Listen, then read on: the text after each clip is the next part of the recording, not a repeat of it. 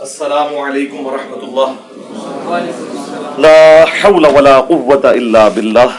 حسبنا اللہ ونعم الوکیل۔ یا حی یا قیوم برحمتک استغیث۔ لا الہ الا انت سبحانک انی کنت من الظالمین۔ ربنا آتنا من لدنک رحمہ وهيئ لنا من امرنا رشدا اللهم صل على محمد۔ وعلى ال محمد واصحاب محمد اجمعين الى يوم الدين. امين الحمد لله رب العالمين والصلاه والسلام على سيد الانبياء والمرسلين وعلى اله واصحابه اجمعين الى يوم الدين. الحمد للہ آج چھبیس جون دو ہزار بائیس کو سنڈے کے دن ہمارا یہ public session number forty nine منعقد ہونے جا رہا ہے آپ کے یہ سوالات پرچیوں کی شکل میں میرے پاس آ چکے ہوئے ہیں۔ لیکن انہیں ڈسکس کرنے سے پہلے میں ایک کرنٹ افیئر کے طور پر ایک ایشو ڈسکس کرنا چاہتا ہوں۔ چند دن پہلے T L P Tehreek Labbaik Pakistan کے جو امیر ہیں، حافظ سعد رضوی صاحب حافظ اللہ تعالی انہوں نے کسی سیمینار کے دوران گفتگو کرتے ہوئے ہمارا ذکر خیر کیا ہے، انورٹڈ کامرس میں۔ اور انہوں نے بڑا فخریہ یہ بات بیان کی کہ اپنے والد صاحب کے حوالے سے، خادم رضوی صاحب سے، ان کے ریفرنس سے، اللہ تعالیٰ ان کی غلطیوں سے درگزر فرمائے، انہیں نئے کاموں کا اجر دے۔ ان کے بارے میں انہوں نے کوٹ کرتے ہوئے کہا کہ اگر ہمارے بابا جی نہ ہوتے تو ہماری جو ینگ جنریشن ہے، ہماری آنے والی نسلیں، یہ دو بندوں کی وجہ سے برباد ہو جاتی ہیں۔ Number one, doctor Zakir Naik اور number two, engineer Muhammad Ali Mirza. اور انہوں نے کہا کہ یہ ہمارے بابا جی کا بڑا احسان ہے ہم پر کہ انہوں نے ہمیں تعارف کروایا کہ ہم کن بزرگوں کے ماننے والے ہیں۔ تاکہ ہم ان بزرگوں کے ساتھ جڑے رہیں اور انجینئر صاحب کی باتوں کی طرف توجہ نہ دیں۔ یا ڈاکٹر ذاکر نائک کی طرف انہوں نے اشارہ کیا ہے۔ ہمیں تاریخ سے بتایا ہی نہیں گیا، یہ تو علامہ خادم حسین رضوی کو سلام، جنہوں نے ہمیں تاریخ سے آشنا کیا کہ تم ہو کن کی اولادیں، ورنہ کوئی ذاکر نائک سے متاثر تھا۔ کوئی جناب یہ آج کل مرزا جیلوی نام کا ان سے متاثر ہو جاتا، کوئی جناب یہ آج کل مرزا جیلوی نام کا ان سے متاثر ہو جاتا، کوئی جناب یہ آج کل مرزا جیلوی نام کا ان سے متاثر ہو جاتا۔ یہ تو بابا جی نے بتایا کہ تمہارے بڑے بہت بڑے تھے۔ تم کبھی دیکھو تو صحیح تمہارے بڑے ہیں کون؟ تم کبھی دیکھو تو صحیح تمہارے بڑے ہیں کون؟ تم کبھی دیکھو تو صحیح تمہارے بڑے ہیں کون؟ جہاں تک ڈاکٹر ذاکر نائک کا تعلق ہے، ہم ان کی اچھی باتوں کو اپریشیٹ کرتے ہیں۔ باقی جو انہوں نے بنو امیہ کے حوالے سے مقدمہ لڑا، اپنے زوم میں یزید کی حمایت کی، اسے ہم کنڈیم کرتے ہیں اور ہمارا تو آپ کو پتہ ہے لیول یہ ہے کہ ہم تو خادم رضوی صاحب بھی جو حضرت امیر معاویہ رضی اللہ تعالیٰ عنہ کا جھوٹا دفاع کرتے تھے، ہم تو اسے بھی غلط سمجھتے ہیں۔ صحابیت کا احترام اپنی جگہ ہے، لیکن مولا علی رضی اللہ تعالیٰ عنہ علیہ السلام کے مقابلے پہ کسی کا جھوٹا دفاع کرنے کی ہم کسی کو اجازت نہیں دیں گے۔ اس کے حوالے سے میں نے دو سو احادیث پہ سچ پیپر لکھ دیا کربلا کے اوپر۔ واقعہ کربلا کا حقیقی پس منظر، بہتر سی الاسناد احادیث کی روشنی میں، جس میں دو سو روایتیں ہیں، اکثر بخاری اور مسلم سے وہ آج ٹاپک نہیں ہے۔ لہٰذا یزید کے معاملے میں تو اب یزید شاہی کوئی نہیں۔ ہم تو بہت بڑے لیول پہ بات کرتے ہیں۔ یزید کو تو چھوڑ دیں باقی دوسرا انہوں نے کہا کہ ہمارے بزرگوں کے حوالے سے انہوں نے ہمارا کانسیپٹ کلیئر کیا۔ تو ہم انہیں کہیں گے کہ حافظ صاحب، رکو ذرا، صبر کرو۔ ہم آپ کو بتاتے ہیں کہ آپ کے بزرگوں کی حقیقت کیا تھی۔ اور ایک ٹن حسن زن رکھ لیتے ہیں کہ آپ کے بزرگوں نے یہ بکواسیات اور گستاخانہ باتیں ارشاد نہیں فرمائی ہوں گی، ان کی طرف منسوب ہوں گی۔ لیکن اس کو پرنٹ کرنے والے آپ کے فرقے کے لوگ ہیں۔ ان کتابوں کو پروموٹ کرنے والے آپ کے فرقے کے لوگ ہیں۔ اور اس سے بڑھ کر وہ اسے کلیم کرتے ہیں کہ یہ بزرگوں کی شتحیات ہیں یعنی پنجابی میں بونگیاں۔ اور وہ ان کا دفاع کرتے ہیں، وہ اس سے انکاری نہیں ہے بہرحال، بزرگوں کو ہم بینیفٹ آف ڈاؤٹ دیتے ہیں، لیکن آپ کو بتاتے ہیں، انہوں نے کہا کہ ہمارے بابا جی نے ہمیں بتایا کہ ہمارے بزرگ تھے کیا؟ سرکار بابا جی نے کچھ نہیں بتایا۔ یہ ہم نے بتایا ہے کہ نبی کے جیسا ہے ہی کوئی نہیں۔ بابے تے کوئی نہیں۔ ہاں یہ ہم نے بتایا آ کے تو بابا جی نے نہیں دسیا۔ اور آپ کے بابا جی کا یہ حال تھا کہ جب کشف الماجوب وہ لہرایا کرتے تھے نا داتا دربار پہ بیٹھ کے، اور ہم نے کشف الماجوب سے رسول اللہ کی شان میں گستاخانہ عبارتیں بتائیں ان کی زندگی میں۔ ان کی زندگی میں وہ کلپ ملینز میں پہنچا۔ ان کے ہاتھوں میں جا کے لوگوں نے دیا تو بابا جی کی جرت نہیں ہوئی کہ اس کا جواب دیں۔ حافظ صاحب، تسی تو شاہی کوئی نہیں۔ تو بابا جی کشور مجوب لہرا دے رہے، لیکن جواب نہیں دیا انہوں نے۔ ان کو پتا تھا کہ اگر میں نے جواب دیا تو میں مارا گیا۔ یہ بڑی سمجھداری انہوں نے کی۔ البتہ رہنے نہیں ہوا۔ انہوں نے ایک ویڈیو میں کہا وہ ایک منڈا ہے، نیٹ ہوتے آیا ہے۔ تو انج کرتا ہے۔ یعنی منڈے کا پتا ہے، منڈے نے کم پایا ہاں۔ بلکہ تے بابے نے جڑا کام پایا سی وہ منڈے نے ایکسپوز کیتا ہے۔ اور وہ کہہ جی اے لبیک نہ کیا کرو لبیکا کیا کرو۔ تو غلط کیا میں نے؟ یہ نہیں انہوں نے کہا غلط کا ہے۔ جب آپ کہتے ہیں جی میں ڈیڑھ لاکھ علماء کو سر و ناف پڑھا چکا ہوں، تو میں نے ایک ریکویسٹ کی تھی کہ لبیک یا رسول اللہ، نعرہ غلط ہے، آپ کہیں لبیکا یا رسول اللہ۔ جب کانٹینیوس پڑھیں گے تو یہ کاف کے اوپر زبر آئے گی۔ سمپل اس میں کون سے لڑائی جھگڑے کرنے والی بات ہے؟ مان لیں۔ تو انہوں نے کہا ساڈی مرضی اسی جو مرضی کبھی ہے۔ جی۔ وہ کوئی ایک بندہ سنا، وہ نیٹ پر وہ کہتا رہتا تھا مولی خاتم کو لبیک کسی کا نہیں پتا۔ وہ بھی کوئی تھا۔ ہمارے کہتے ہیں اس کو جواب دو۔ لبیک پر وقف کیوں کرتے ہیں؟ میں کاسی کر رہے ہیں۔ وقف ایسی کیتا ہے تیرے ڈیڈے کیڑا پر۔ وقف کیسی کیتا کہنا، لبیک کا ہونا چاہیے؟ میں کہ تو کا پڑھتا رہو؟ اسی کا لبیک پڑھتے رہتا ظاہر ہے کہ جب آپ نے قرآن و سنت کے مقابلے پہ اپنی مرضی سے عقیدے کلیم کیے ہوئے ہیں، تو عربی کو توڑنا، موڑنا، ٹھیک ہے، وہ آپ اپنے گھر کی لونڈی سمجھتے ہوں گے، آپ کرتے رہے۔ لیکن ہمارا کام ہے علمی طریقے سے آپ کی غلطی کو واضح کرنا۔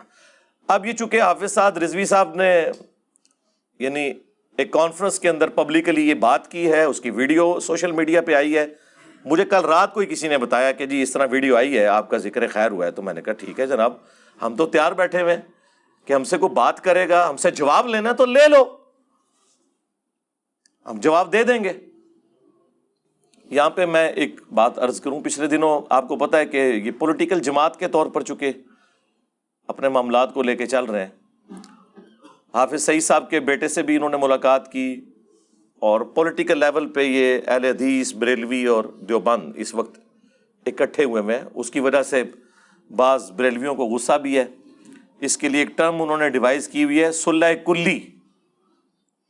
ہاں۔ یہ سلح کلی کے قائل ہیں۔ یعنی اندازہ کریں وہ دوسرے فرقوں کو مسلمان ہی نہیں سمجھتے۔ وہ کہتے ہیں سلح تو چھوڑ دیں۔ وہ لادا بات ہے کہ قرآن آپ سے کہتا ہے کہ قل یا اہل الكتاب تعالوا الى کلمت سواء بیننا و بینکم اللہ نعبد الا اللہ۔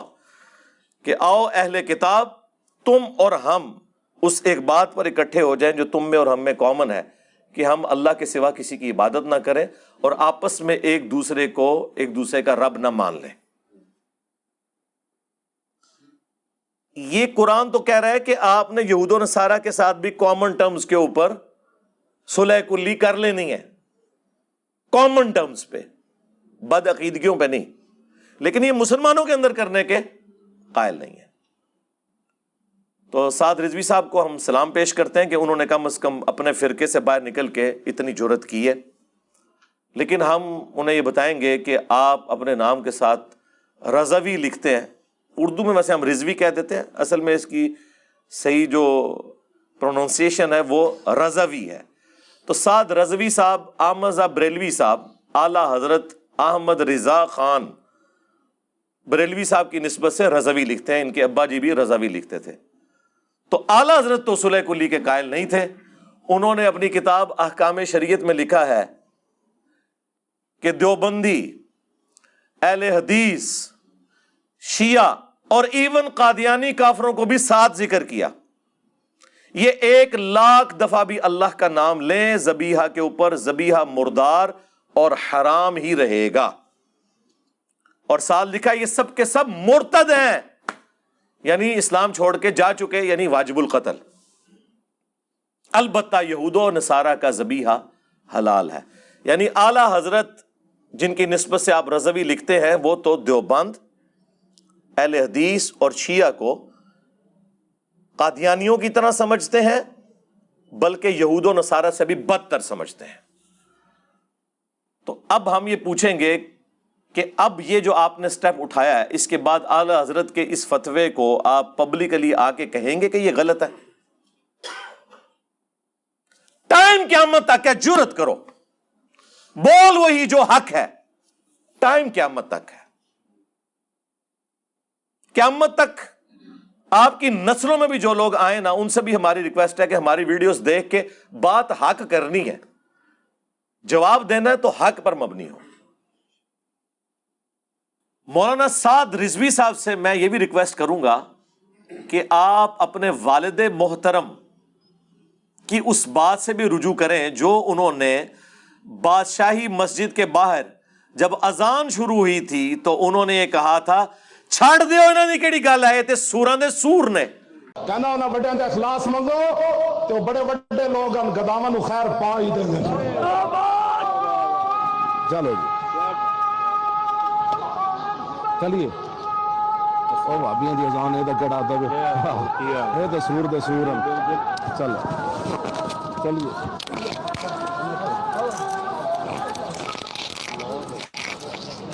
کس کو کہا تھا؟ دیوبند اور اہل حدیث کو کیونکہ انہوں نے کہا تھا وابیوں کو۔ اور وہ مسجد دیوبند کے پاس ہے۔ تو وہ تو کہتے تھے سورند سور۔ اور آپ کیا کہہ رہے ہیں؟ آپ ان کے ساتھ سیاسی اتحاد کر رہے ہیں، صلح کلی کر رہے ہیں۔ تو یہ بھی آپ ذرا فرق دیکھ لیں۔ ٹھیک ہو گیا۔ ہم صرف عرض ہی کر سکتے ہیں۔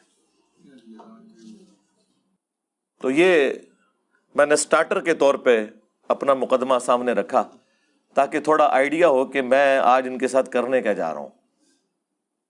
کیونکہ انہوں نے ہاتھ ڈالا ہے۔ یعنی ایک آپ کے بزرگوں نے کام ڈالا ہوا اور ہمیں آ کے آپ یہ باتیں کرتے ہیں۔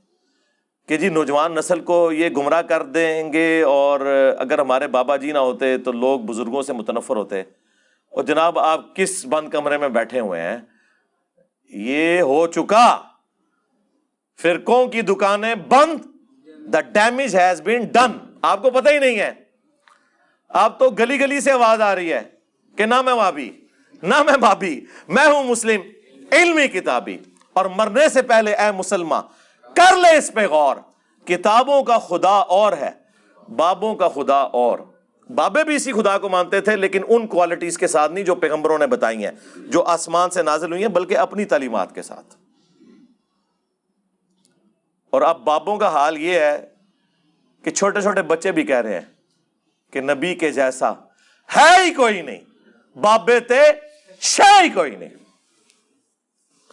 یعنی رسول اللہ کے مقابلے پہ۔ پہلے میں صرف کہتا تھا نا بابے تے شاہی کوئی نہیں۔ وہ کسی کانٹیکس میں کہتا تھا، لیکن وہ کہتا نہیں بابا نہیں توہین ہو رہی ہے۔ ہوں کو نہ توہین ہو رہی ہے؟ آپ نے تو ہمیں کہانی کرائی ہوئی ہے کہ بڑے سے بڑا کوئی غوث کتب ابدال، اس کے گھوڑوں کے قدموں کی خاک، اس کے گھوڑے کے نتنوں میں بیٹھے، اس کو غوث کتب ابدال نہیں پہنچ سکتا۔ یعنی یہ تو کہہ رہے ہیں کہ ہمارے جو بزرگان دین ہیں وہ صحابہ کرام کے گھوڑے کے قدموں کی خاک کے برابر بھی نہیں ہے یعنی ان کے مقابلے میں بھی شاہی کوئی نہیں۔ تو ہم یہ نہ کہیں کہ نبی کے جیسا ہے ہی کوئی نہیں بابے تھے شاہی کوئی نہیں۔ یہ تو بڑا ہلکا جملہ ہے۔ یہ تو گھوڑے کے قدموں کی خاک کے برابر میں کہتے ہیں کچھ نہیں ہے بابے ان کے۔ ہم تو اس سے بہت بہتر اور پازیٹو بات کر رہے ہیں الحمد للہ تو یہ سعد رضوی صاحب، نے چونکہ ہمارے متعلق یہ کلیم کیا تو اب ہم ان کی پبلک تک بالخصوص اور ان تک بالعموم یہ بات پہنچا رہے ہیں۔ تاکہ انہیں یہ بات پتہ چل جائے کہ ہمارا کسی سے کوئی ذاتی جھگڑا نہیں ہے۔ جھگڑا یہ ہے کہ اللہ کے محبوب صلی اللہ علیہ وآلہ وسلم کی مبارک تعلیمات کے مقابلے پر آپ کے بابوں نے نہ صرف پیرل میں تعلیمات کھڑی کی بلکہ رسول اللہ کی توہین کی ہے۔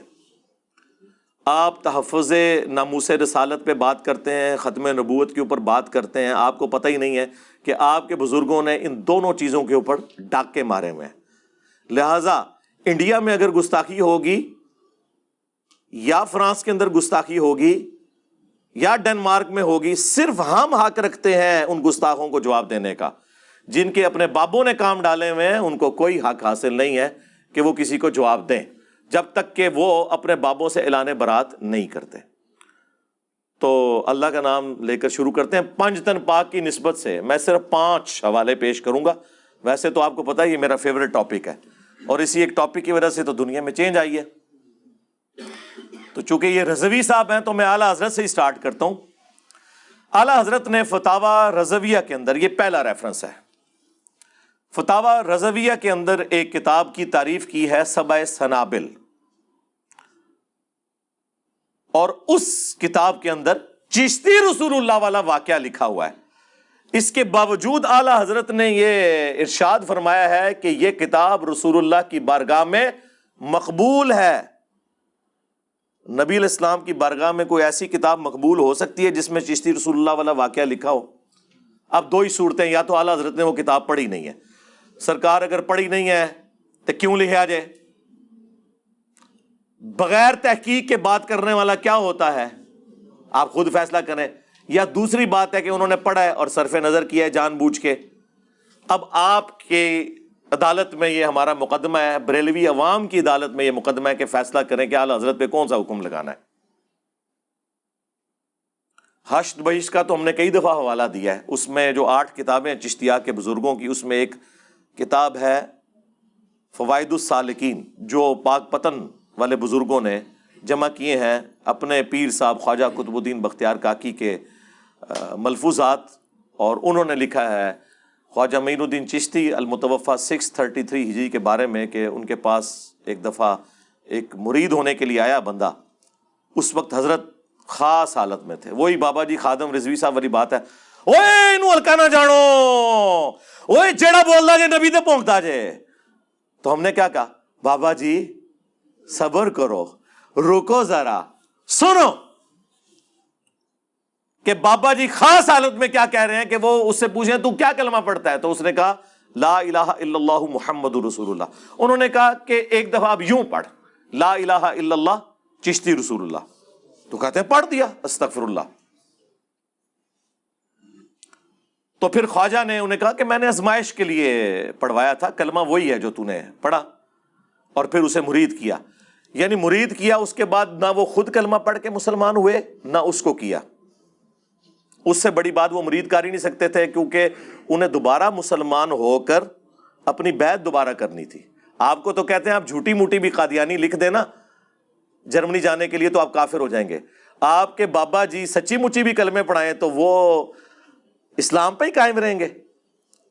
ہونا تو چاہیے تھا کہ وہ بابا جی کہتے کہ تیری چاچی گئی۔ تیرے چاچو جی اڑ جا کے چاچی نال دوبارہ نکاح کرن گے۔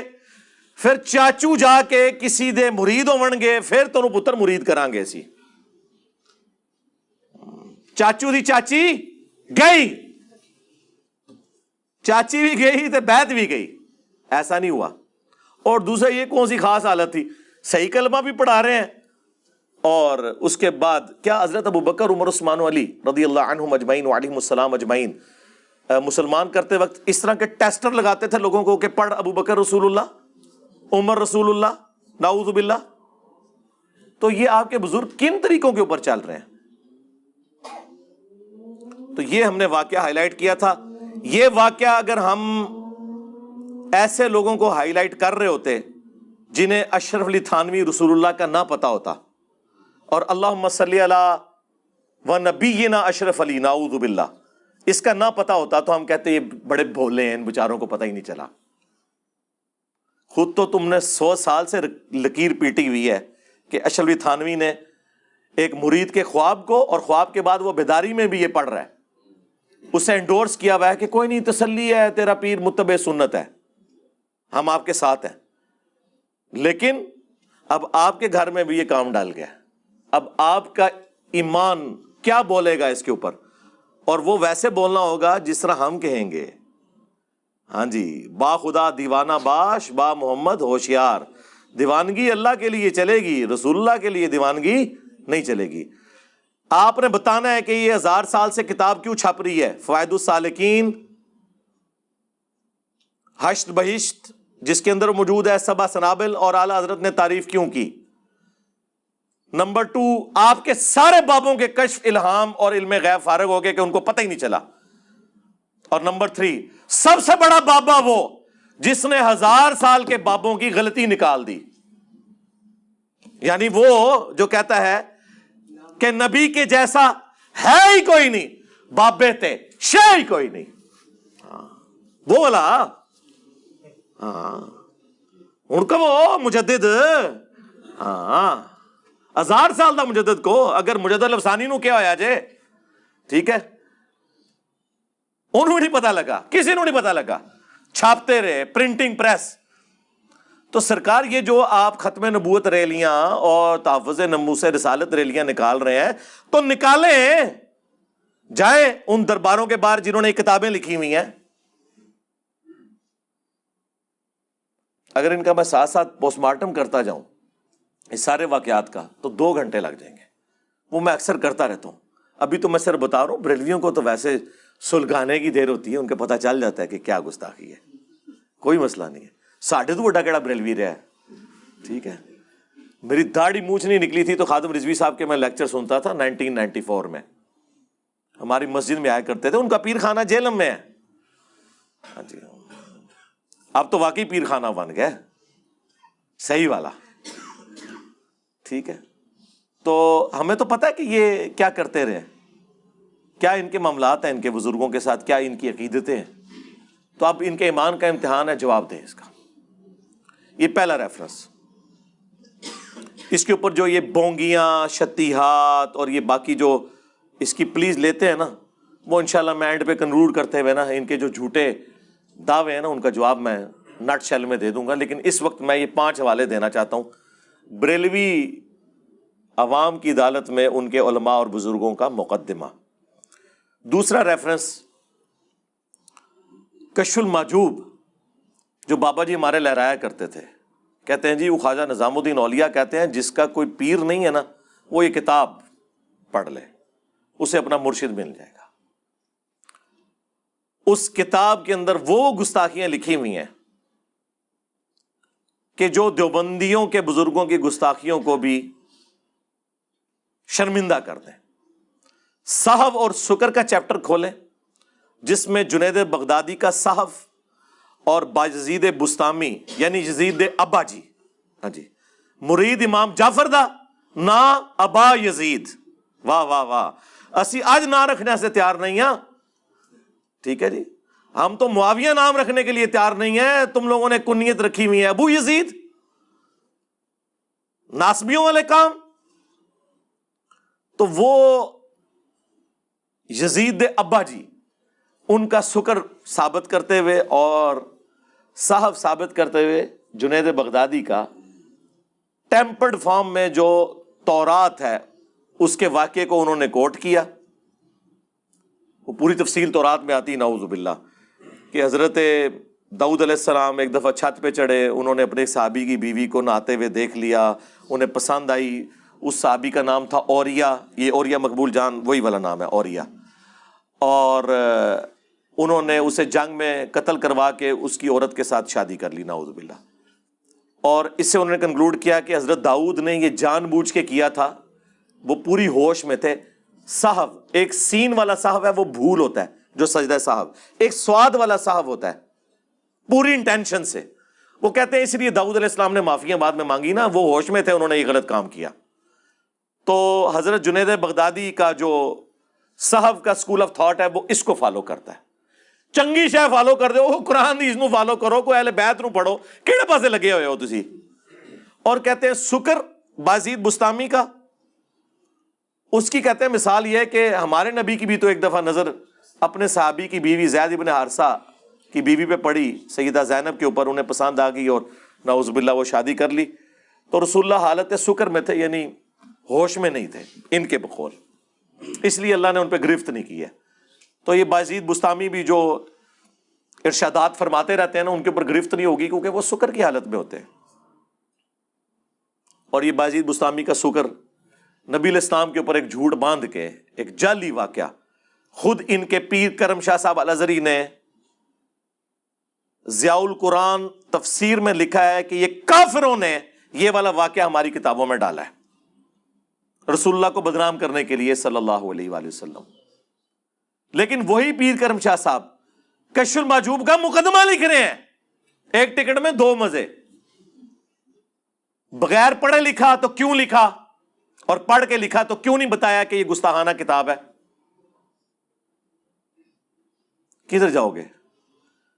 ہم نے بند گلی میں نے داخل کر کے آگے وہ جس طرح ذوالکر نین بادشاہ نے وہ دیوار چڑھا دی تھی نا، یاجوج ماجوج کے آگے، ان کے آگے دیوار چڑھا دی ہے۔ کدھر جائیں گے؟ یہ دیوار اب بھی ہٹ سکتی ہے۔ سدھ کے دل سے کلمہ پڑھ کے اپنے ایمان کا اظہار کریں اور بزرگوں سے اعلان برات کریں۔ ٹھیک ہے۔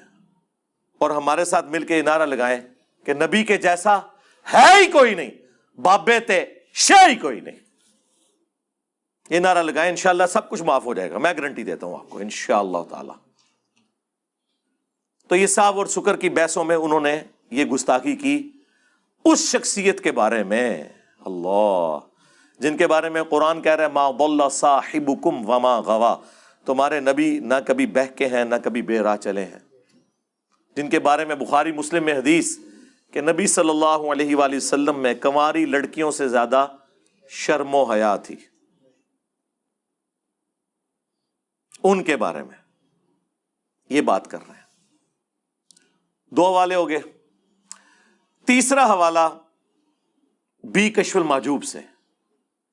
جو یہ الزام کل تک باقیوں کے اوپر لگاتے تھے، حیات النبی صلی اللہ علیہ وآلہ وسلم کے حوالے سے اس عقیدے کے اوپر ڈاکہ بھی کشف الماجوب میں موجود ہے۔ امام ابو حنیفہ رحمۃ اللہ علیہ کی طرف ایک خواب منسوب کیا گیا۔ کشف الماجوب میں امام حنیفہ کے چیپٹر کو نکال کے دیکھ لیں، اس میں یہ لکھا ہوا ہے کہ امام حنیفہ نے خواب میں دیکھا کہ رسول اللہ کی قبر کو کھود کر اس میں سے آپ کی ہڈیاں جمع کر رہے ہیں۔ استغفر اللہ تو بولی کیا کسی مسلمان کا عقیدہ ہے کہ نبی الاسلام کے جسم مبارک ہڈیوں کی شکل میں وہاں پہ؟ ناؤز باللہ۔ یعنی جی خواب ہے۔ یار اللہ کے نبی صلی اللہ علیہ وآلہ وسلم کے بارے میں اللہ اس طرح کا گستاخانہ خواب کسی کو دکھائے گا؟ ترجمہ کیا ہوا؟ استخوان مبارک۔ پتہ ہی نہ چلے کے لیے ہے۔ استخوان مبارک۔ اور تذکرت الاولیاء میں بھی یہ واقعہ موجود ہے۔ وہاں لکھا ہوا ہے، ہڈیاں جمع کر رہے ہیں باس کو باس سے چن رہے ہیں۔ استغفر اللہ۔ اور خواب کو گھڑنا تھا نا بابے کو اونچا کرنے کے لیے، تو ہم آپ کو بتاتے ہیں کہ امام عنیفا نے خواب میں دیکھا کہ نبی الاسلام کے برتن سمیٹ رہے ہیں، آپ کے کپڑے مبارک کٹھے کر رہے ہیں، آپ کی لاٹھی مبارک۔ یہ بات کرتے، قبر کھود کر ہڈیاں باس کو باس سے الگ کر رہے ہیں۔ اور صبح اٹھ کے جب ابن سیرین سے پوچھا، تو انہوں نے کہا کہ آپ رسول اللہ کی سنت کو جمع کریں گے۔ استغفر اللہ۔ کیا خواب، یار، اللہ کے نبی کے بارے میں یہ خواب دکھایا جائے گا؟ جھوٹا خواب امام منیفا بری ظم ہے، ان کی طرف انہوں نے منسوخ کیا ہے۔ کیا کسی مسلمان کا یہ عقیدہ ہے؟ ہمارا تو عقیدہ ہے کہ تمام انبیاء اپنی قبروں میں آخرت کی زندگی کے ساتھ زندہ ہیں، دنیا کی زندگی کے ساتھ نہیں۔ وہ اللہ کو پتا ہے۔ جسم ان کے سلامت ہے وہ بدعود میں حدیث ہے، مشکات میں موجود ہے۔ پوری امت کا اتفاق ہے۔ سوائے ایک دو محدثین کا تفرد ہے، لیکن وہ بھی عقیدے کو درست مانتے ہیں۔ ان کو وہم لگا اس کی صنعت کے اوپر۔ عقیدہ وہ یہی مانتے ہیں کہ ابو میں حدیث ہے، ان اللہ حرم علی الارض ان تاکل اجساد الانبیاء. بے شک اللہ تعالیٰ نے حرام کر دیا ہے مٹی کے لیے کہ وہ نبیوں کے جسموں کو کھائے۔ اور یہ ہمیں کیا عقیدہ بتا رہے ہیں؟ بلکہ اس کی جڑ تو قرآن میں موجود ہے، سورہ سبا میں آیا ہے کہ حضرت سلمان علیہ السلام بھی لاٹھی کے سہارے یوں بیٹھے رہے اور جنات کو پتہ ہی نہیں چلا۔ اور لاٹھی کو دیمک نے چاٹ لیا، کتنے مہینے لگے ہوں گے؟ کوئی کیڑا ہم کے جسم کے اوپر نہیں چڑھا۔ نبیوں کے جسم کا سلامت ہونا وفات کے بعد اس کی اصل قرآن میں اس عقیدے کی جڑ موجود ہے۔ یہ میں منکرین حدیث کے لیے بات کر رہا ہوں کہ اس کی اصل قرآن میں موجود ہے۔ سلمان علیہ السلام کے بارے میں۔ تو اب یہ ذرا بتائیں، یہ واقعہ لکھ کے انہوں نے نکالا کیا ہے؟ تین گستاخیاں ہو گیا آج اور چوتھی۔ کشف الماجوب میں ہی لکھا ہوا ہے۔ کئی باعزید بستامی کہا کرتے تھے، سبحانی سبحانی ما اعظم شأنی۔ میں پاک ہوں، میں پاک ہوں، میں میری شان بہت بلند ہے۔ اور اینڈ پہ وہ لکھتے ہیں کہ اصل میں اللہ ان کے منہ سے بول رہا تھا۔ استغفر اللہ استغفر اللہ۔ یہ عقیدہ تو ہمارا رسول اللہ کے بارے میں نہیں ہے، ان کے بارے میں بھی ہے، وما عن الهوى ان ہوا الا وحی یوحا یہ اپنی خواہش نفس سے کچھ نہیں کہتے، وہ کہتے ہیں جو اللہ ان پر وہی کرتا ہے۔ کشف مجوب میں تو اتنا ہی پورشن ہے۔ لیکن پوری تفصیل آئی ہے پھر جناب تذکرت الاولیاء میں۔ تمام بابوں کے اوپر ٹیکسٹ بک پوری دنیا میں، عربی میں۔ دیوبندی بریلوی دونوں مانتے ہیں، فضان سنت میں حوالے ہیں، فضائل اعمال میں اس کے حوالے ہیں۔ اس میں لکھا ہے کہ ان کی زبان سے یہ بھی نکلتا تھا اور یہ بھی نکلتا تھا جب ان سے پوچھا گیا کہ بتائیں قیامت والے دن تمام انبیاء کس کے جھنڈے کے نیچے ہوں گے اور تمام مخلوقات۔ تو باعزید فرمایا کرتے تھے بونگی شریف، کہ تمام انبیاء انکلوڈنگ نبی علیہ السلام کے وہ میرے جھنڈے کے نیچے ہوں گے۔ اور ساتھ اس پہ ہو سکتا ہے وام لگ جاتا۔ پھر انہوں نے بولا لیوائی اعظم من لیوائی محمد۔ میرا جھنڈا محمد کے جھنڈے سے بھی بڑا ہوگا قیامت کے دن۔ لانت ایسے عقیدے کے اوپر، ایسی کتابیں چھاپنے والوں پر، ایسی باتیں کرنے والوں کے، دفاع کرنے والوں کے اوپر۔ اللہ تعالیٰ ان کا اشر انہی کے ساتھ کرے۔ ہاں جی۔ جو ہمارے نبی کے مقابلے پہ ان لوگوں کو کھڑا کرتے ہیں۔ وہ تو بامیا نو کھنگڑ نہیں دینا کسی نے۔ اور وہ بھی تذکرت الاولیاء کا جو مصنف ہے نا فرید الدین تار جسے تاتاریوں نے مار دیا تھا۔ جو نگاہیں مار کے سب کچھ کرتے تھے، تاتاریاں نے وڈ کے رکھ چڑھا ہے بڑے بڑے بزرگوں کی مٹی پلیتی تھی جی تاتاریاں نے۔ بڑے بزرگوں کی وہ کہتے ہیں کہ اصل میں ان کے منہ سے اللہ بول رہا ہوتا تھا۔ جو یہ کہتے تھے نا، میں بہت پاک ہوں، میری شان بلند ہے اور میرا جھنڈا محمد کے جھنڈے سے بڑا ہوگا تو اللہ کا جھنڈا تو محمد کے جھنڈے سے بڑا ہی ہوگا نا۔ اللہ کا جھنڈا ہے ہی نبی الاسلام کے ہاتھوں میں ہے۔ کیا قیامت کے دن دو جھنڈے ہوں گے؟ ٹھیک ہے۔ یہ باجید بستامی صاحب ارشاد فرماتے ہیں، دعویٰ ہے امام جعفر کے مرید وہ بھی قبر پہ جا کے۔ مرنے کے کئی سال بعد پیدا ہوئے ہیں۔ ان کا امام ہے ابو یزید بستامی۔ اور ہمارا امام ہے ابو الحسین مسلم بن حجاج القشیری۔ دونوں ٹو سکسٹی ون ہجری میں فوت ہوئے ہیں، ایک ہی سن میں۔ بابوں کے امام بھی اور کتابوں کے امام بھی اور اماموں کے امام بھی۔ اور صحیح مسلم میں کیا لے کے آ رہے ہیں؟ وہ کہ نبی الاسلام نے فرمایا، قیامت کے دن میں تمام اولاد آدم کا سردار ہوں گا۔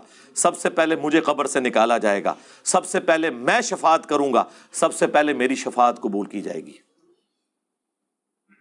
اللہ جعلنا منہم، آمین۔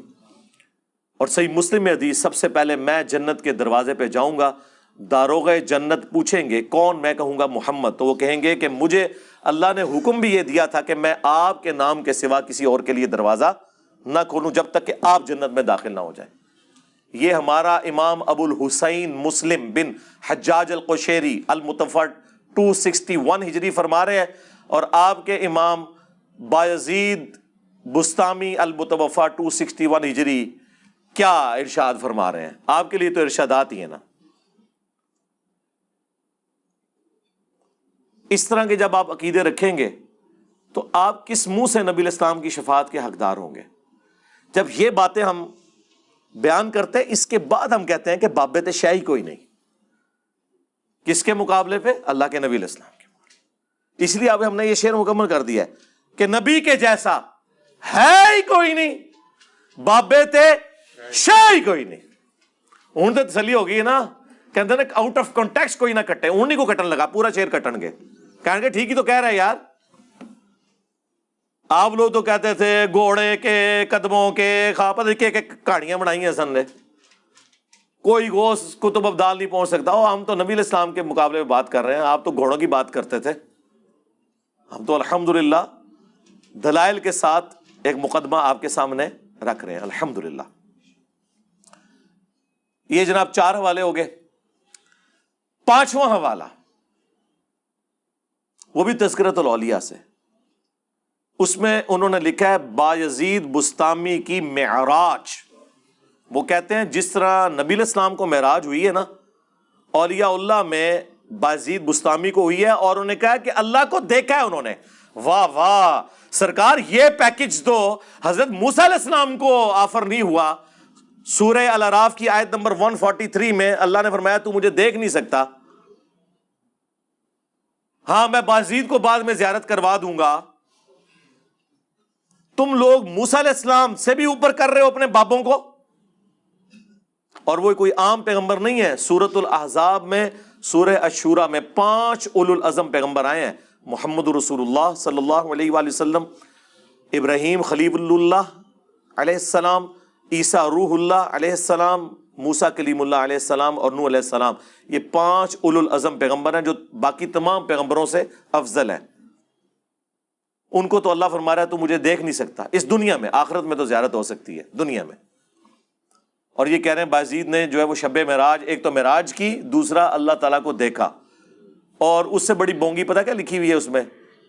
ہمارے نزدیک تو ہمیں تو اس سے کوئی غرض نہیں ہے، ان کے لیے وہ بونگی بن جائے گی۔ انہوں نے لکھا ہے کہ جنید بغدادی فرماتے ہیں کہ جو مقام جبرائیل علیہ السلام کا فرشتوں میں ہے، وہی اولیاء اللہ میں بازید بستامی کا ہے۔ یعنی وہ فرشتوں کے سردار ہیں اور یہ اولیاء کے سردار۔ یعنی شیخ عبد القادر جنانی فارغ ہاں، ظاہر ہے۔ اور عبد القادر جنانی تو بازید کے آلموسٹ کوئی دو سو سال بعد آئے ہیں، دو ڈھائی سو سال بعد۔ تو وہ اس پوسٹ پہ آ کے بیٹھ ہی سکتے، جبرائیل نے معذول تو نہیں ہونا نا۔ تو یا بازید بستامی معذول ہو چکے ہیں اور فرمارا کون ہے؟ جنید بغدادی۔ جنید بغدادی خود شیخ عبد القادر جلانی کے پردادا پیر ہیں۔ شیخ عبد القادر جلانی کا جو سلسلہ ہے نا، بیت کا، وہ جنیدی سلسلہ ہے۔ وہ تو خود جنید بغدادی کے مریدوں کے مریدوں کے مرید ہیں۔ اور وہ کہہ رہے ہیں کہ ہمارا سردار وہ ہے، تو پھر شیخ عبد القادر جلانی تھے شاہی کوئی نہیں۔ ہوں فیصلہ کرو کہ کدے نہ پورا کرنا ہے۔ ہم تو یہ مانتے ہیں کہ اولیاء اللہ کے سردار ہیں ابو بکر، عمر، عثمان اور علی رضی اللہ عنہم اجمعین و علیہ السلام اجمعین۔ ٹھیک ہے۔ آپ آپس میں جو فیصلہ کرنا ہے وہ کرتے رہیں۔ ہمارا کوئی لینا دینا نہیں۔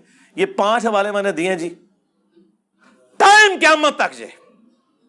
جے تو آنے والی نسل کوئی جم پوے نا یہ جواب دے بول وہی جو حق ہے ٹائم قیامت تک ہے ٹی ایل پی کے جو سربراہ ہیں جناب سعد رضوی صاحب حافظ اللہ تعالیٰ ان سے میں پرسنل ریکویسٹ کروں گا کہ یہ جو میں نے گستاخانہ عبارتیں ہائی لائٹ کی ہیں آپ کے بزرگوں کی جن کے بارے میں آپ کہتے ہیں ہمارے بابا جی نے ہمیں ان سے الگ ہونے سے بچا لیا یہ یقیناً گستاخانہ ہے۔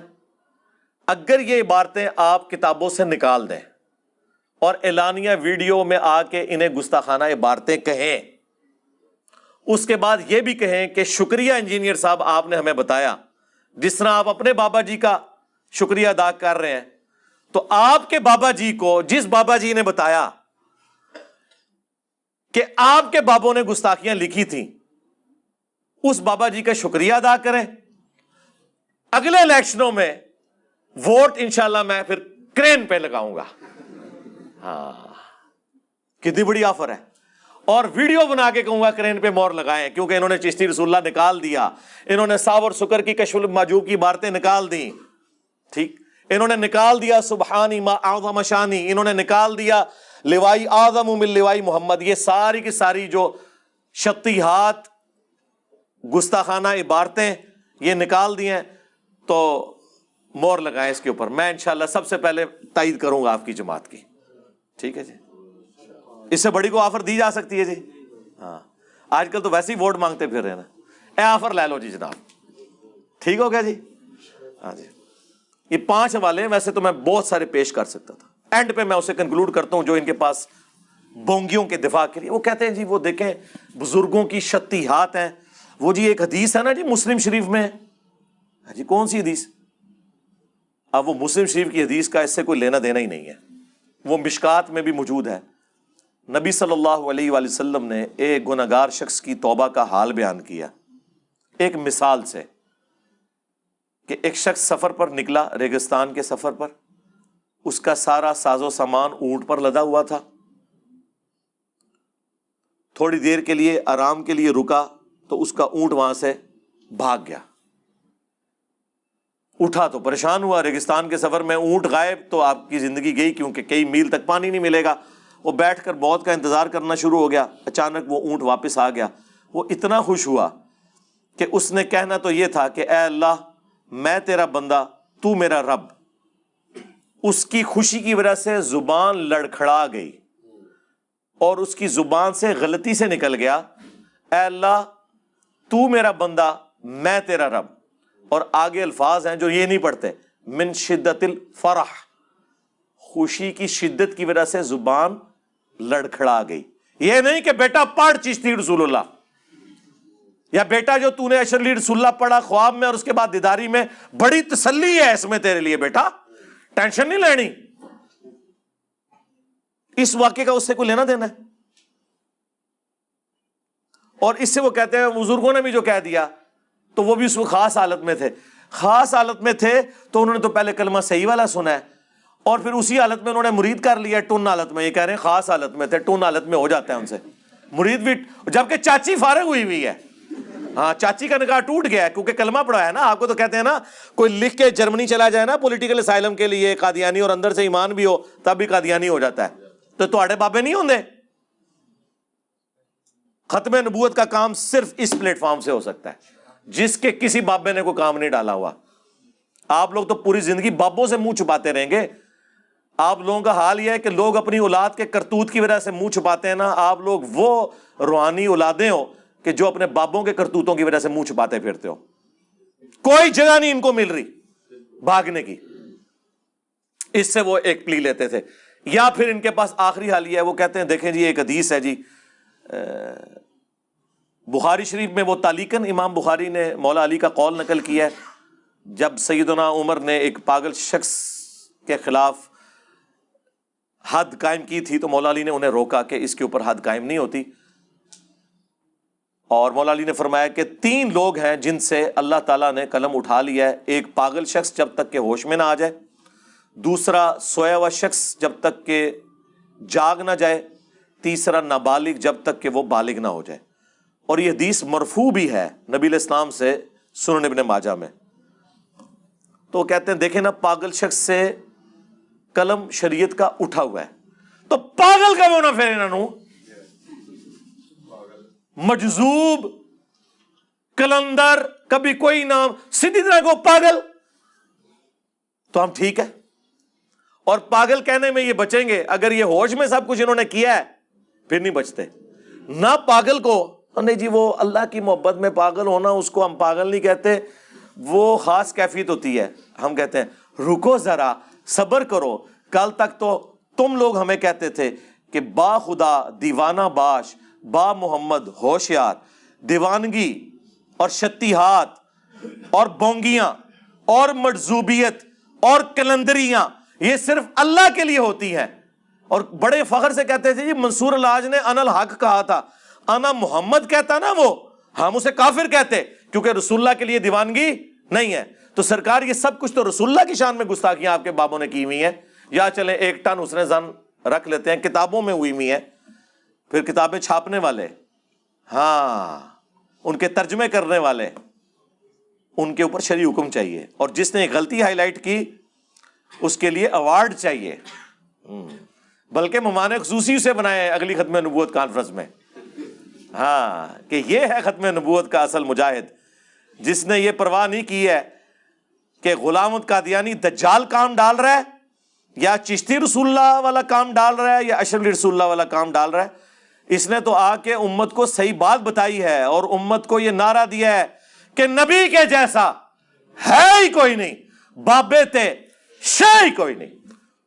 صلو علی محمد و علی محمد۔ اللہ صلی علی محمد۔ وعلى آل محمد وأصحاب محمد وأزواج محمد وأمة محمد اجمعین الى یوم الدین آمین. اب یہ آپ کی پرچیوں کا سلسلہ میں باقاعدہ طور پہ شروع کرتا ہوں، اللہ کا نام لے کے۔ اگر کسی شخص کے پاس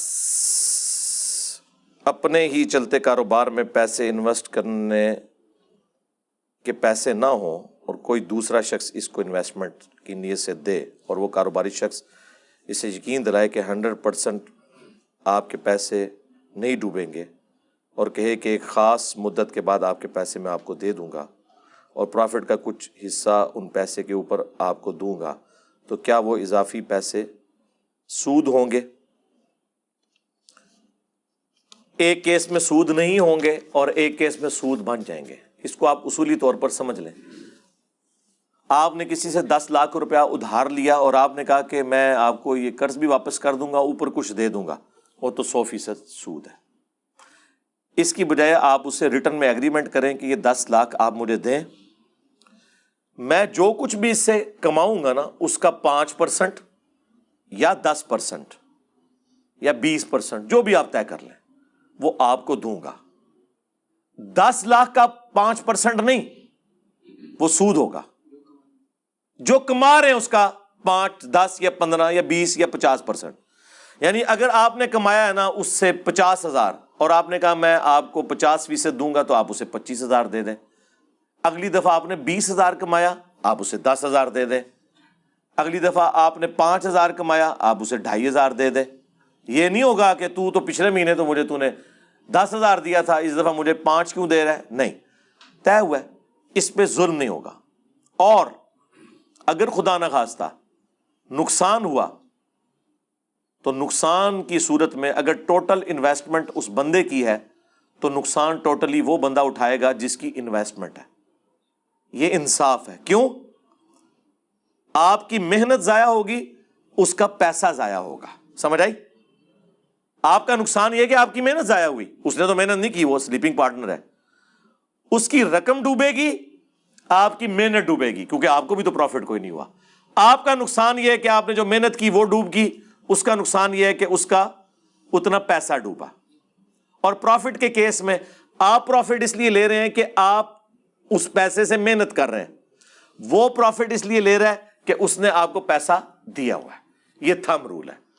یعنی رقم کی پرسنٹیج لینا سود ہے پروفٹ کی پرسنٹیج لینا کاروبار ہے، حلال ہے، منافع ہے۔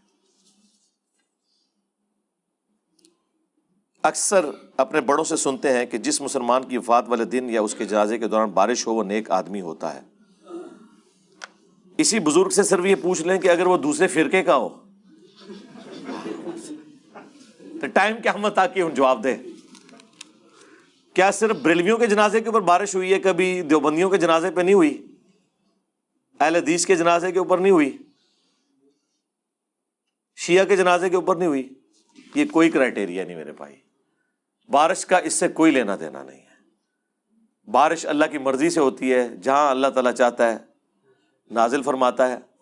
ایسی کوئی روایت موجود نہیں۔ ایون اگر کوئی روایت بھی ہوتی نا، تب بھی یہ کون ڈیفائن کرے گا کہ یہ بارش جو ہے وہ موسمی بارش نہیں ہے، بلکہ اس بندے کی وجہ سے ہوئی ہے۔ تو بعض لوگ کہیں گے جی اچانک ہوئی ہے۔ سرکار اکثر بارشیں اچانک ہی ہوتی ہیں۔ پنڈی اسلام آباد کے لوگوں سے ذرا پوچھیں۔ جس دن بھی زیادہ گرمی پڑتی ہے نا، اچانک شام کے بعد بادل آتے ہیں، بارش ہو جاتی ہے۔ کیوں جی؟ اس طرح ہی ہے نا۔ میں تو اتنے سال وہاں پہ گزارے ہیں، مجھے پتا ہے۔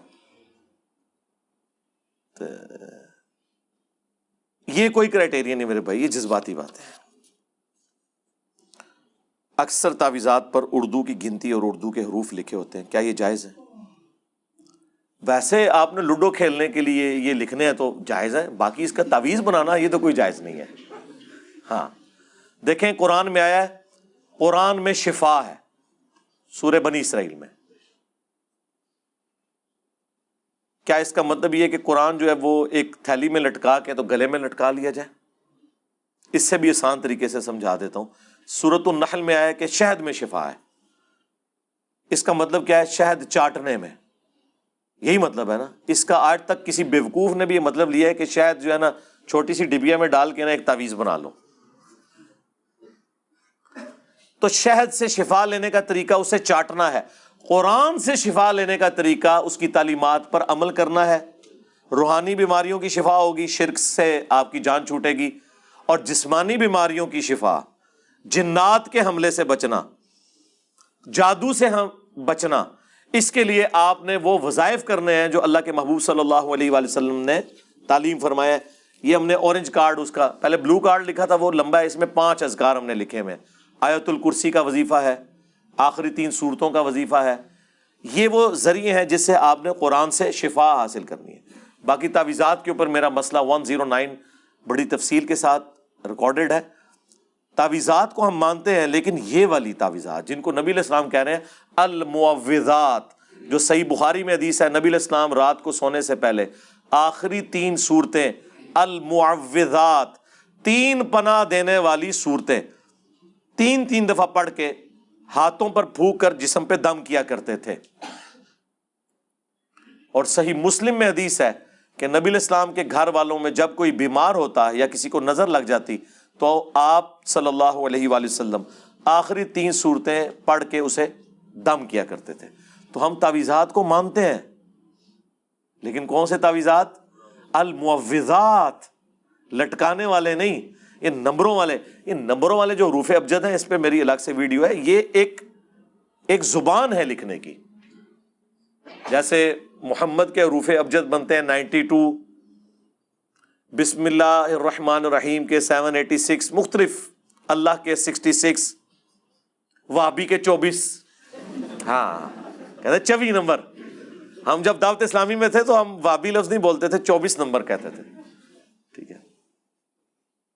تو بعد میں جب یہ بات آئی نا کہ جی ہمیں چوبیس گھنٹے کی زندگی قرآن و سنت کے مطابق گزارنی چاہیے، تو وہاں پہ بعض لوگوں نے مدنی اعتراض کر دیا۔ جیسے نبی اسلام کا بھی کہتے تھے نا کہ وہ یہودی دس محرم کا روزہ رکھتے ہیں تو صحابہ نے کہا کہ یہ تو یہودیوں کی ایک قسم کی مماثلت ہو جائے گی تو نبی نے فرمایا صلی اللہ علیہ وآلہ وسلم، آپ نو کا بھی ساتھ رکھ لو۔ تو یہ لوگ پتا جب ادھر ہوا نا کہ چوبیس، تو اگر آپ کہیں گے چوبیس گھنٹے کی زندگی قرآن و سنت کے مطابق گزارے یہ تو وابی زندگی ہو جائے گی۔ تو انہوں نے کہا آپ ڈبل بارہ کہہ لیا کرو۔ تاکہ بارہویں کی نسبت۔ یار یہ میں آپ کو ریئل ٹائم ڈیٹا بتا رہا ہوں۔ ڈبل بارہ۔ الیاس قادری صاحب کبھی نہیں بولیں گے چوبیس گھنٹے کی زندگی۔ ڈبل بارہ۔ ہاں۔ جب آپ کی پستی کا لیول یہ ہو کہ آپ ڈیجٹس کے اندر الجھے ہوئے ہوں۔ آپ میں اور غیر مسلموں میں کیا فرق ہے؟ وہ کہتے ہیں تیرہ نمبر جو ہے ان لکی ہے۔ ٹھیک ہے۔ اور آپ کہتے ہیں جی بارہ نمبر لکی ہے۔ ٹھیک ہے۔ وہ سارے ہی اللہ کے نمبر ہیں بھائی۔ الحمد للہ کل میں کفر کے بارے میں مختصر سی وضاحت کرتے ہیں جس کے بولنے سے مسلمان اسلام سے خارج ہوتا ہے۔ کلمات کفر وہ ہیں جن میں سراہتاً اللہ اور اس کے رسول کی توہین کسی نے کی ہو۔ ناؤد باللہ۔ ظاہر ہے یہ فیصلہ اہل علم کریں گے کہ توہین بنتی ہے نہیں۔ یا ضروریات دین میں سے کسی چیز کا انکار کرتا ہے۔ اللہ کا انکار، رسول اللہ کا انکار، قرآن کا انکار، ختم نبوت کا انکار، نماز کی فرضیت کا انکار زکوٰۃ کے فرض ہونے کا انکار، حج کے فرض ہونے کا انکار، قرآن کی کسی ایک آیت کا انکار، اللہ کی کسی صفت کا انکار، جو بھی ضروریات دین کی چیزیں ہیں، ان میں سے کسی کا کوئی انکار کرتے، یا اس کی توہین کرتے۔ تو اس کے اوپر پھر ہم یہ کہیں گے کہ یہ اس نے کلمات کفر بولے ہیں، اس پہ وہ تجدید ایمان بھی کرے گا اور تجدید نکاح بھی کرے گا۔ اس کے لیے کوئی پبلک کو بتانے کی ضرورت نہیں ہے، ورنہ سارے پہنچ جائیں گے اکرام مسلم کے لیے۔ بس دو بندے بیٹھے، گواہ کے طور پر میاں بیوی جابو قبول کر لیں، نئے حق مہر کے بس دیٹس آل تو وہ کافی ہوگا۔ تجدید ایمان تو ہم روزانہ کرتے ہیں۔ رات کو سونے سے پہلے بخاری مسلم میں حدیث ہے کہ جو شخص صورت البقرہ کی آخری دو آیات پڑھ لے گا، اسے ہر چیز سے کفایت کریں گی۔ اس میں تجدید ایمان ہی ہے نا۔ آمن اور رسول بما انزل الیہ من ربہ والمؤمنون۔ کل آمن باللہ و ملائکتی ہی و کتبی ہی و رسولی سارے کے ساری ایمانیات اس میں آ رہی ہیں۔ بریلوی علماء نے مسلم کی حدیث 2005 کی شرح میں کہا ہے کہ کلو بد آتن دولالہ سے مراد وہ گمراہ کن عقائد ہیں جو دین میں داخل کیے جائیں، نہ کہ امال کیونکہ عقائد سے ہی گمراہی پھیلتی ہے۔ جی امال بھی ہیں۔ اس کے اوپر میں تفصیلی ویڈیو ریکارڈ کروا چکا ہوں۔ پانچ گھنٹے کی مسئلہ سیونٹی فائیو اے اور بی، اس کے علاوہ بھی میرے کلپس ہیں۔ آپ یہی لکھ دیں بدت اچھی بدت بری بدت میری کئی ایک ویڈیوز کھل جائے گی۔ اگر یہ وہ، ان کا دعویٰ ہم انہی کے اصول پہ پلٹ دیتے ہیں۔ وہ کہہ رہے ہیں نا کہ عقیدے میں بدت ہوتی ہے امال میں نہیں ہوتی، تو انہیں کہیں کہ پھر آپ عید کی اذان دیا کریں۔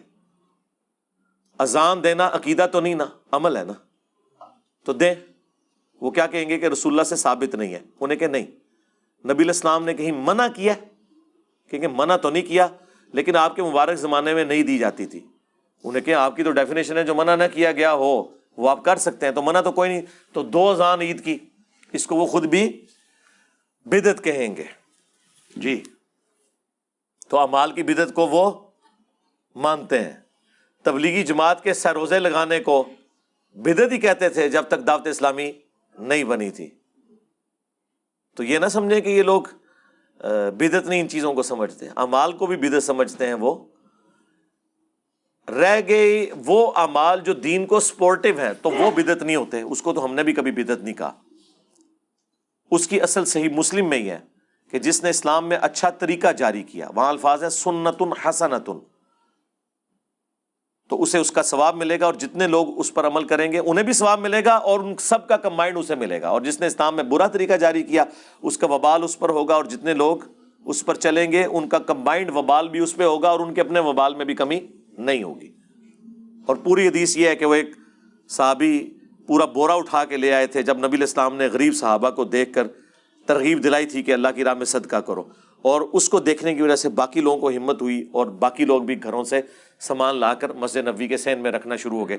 تو آپ نے فرمایا جس نے اسلام میں اچھا طریقہ جاری کیا۔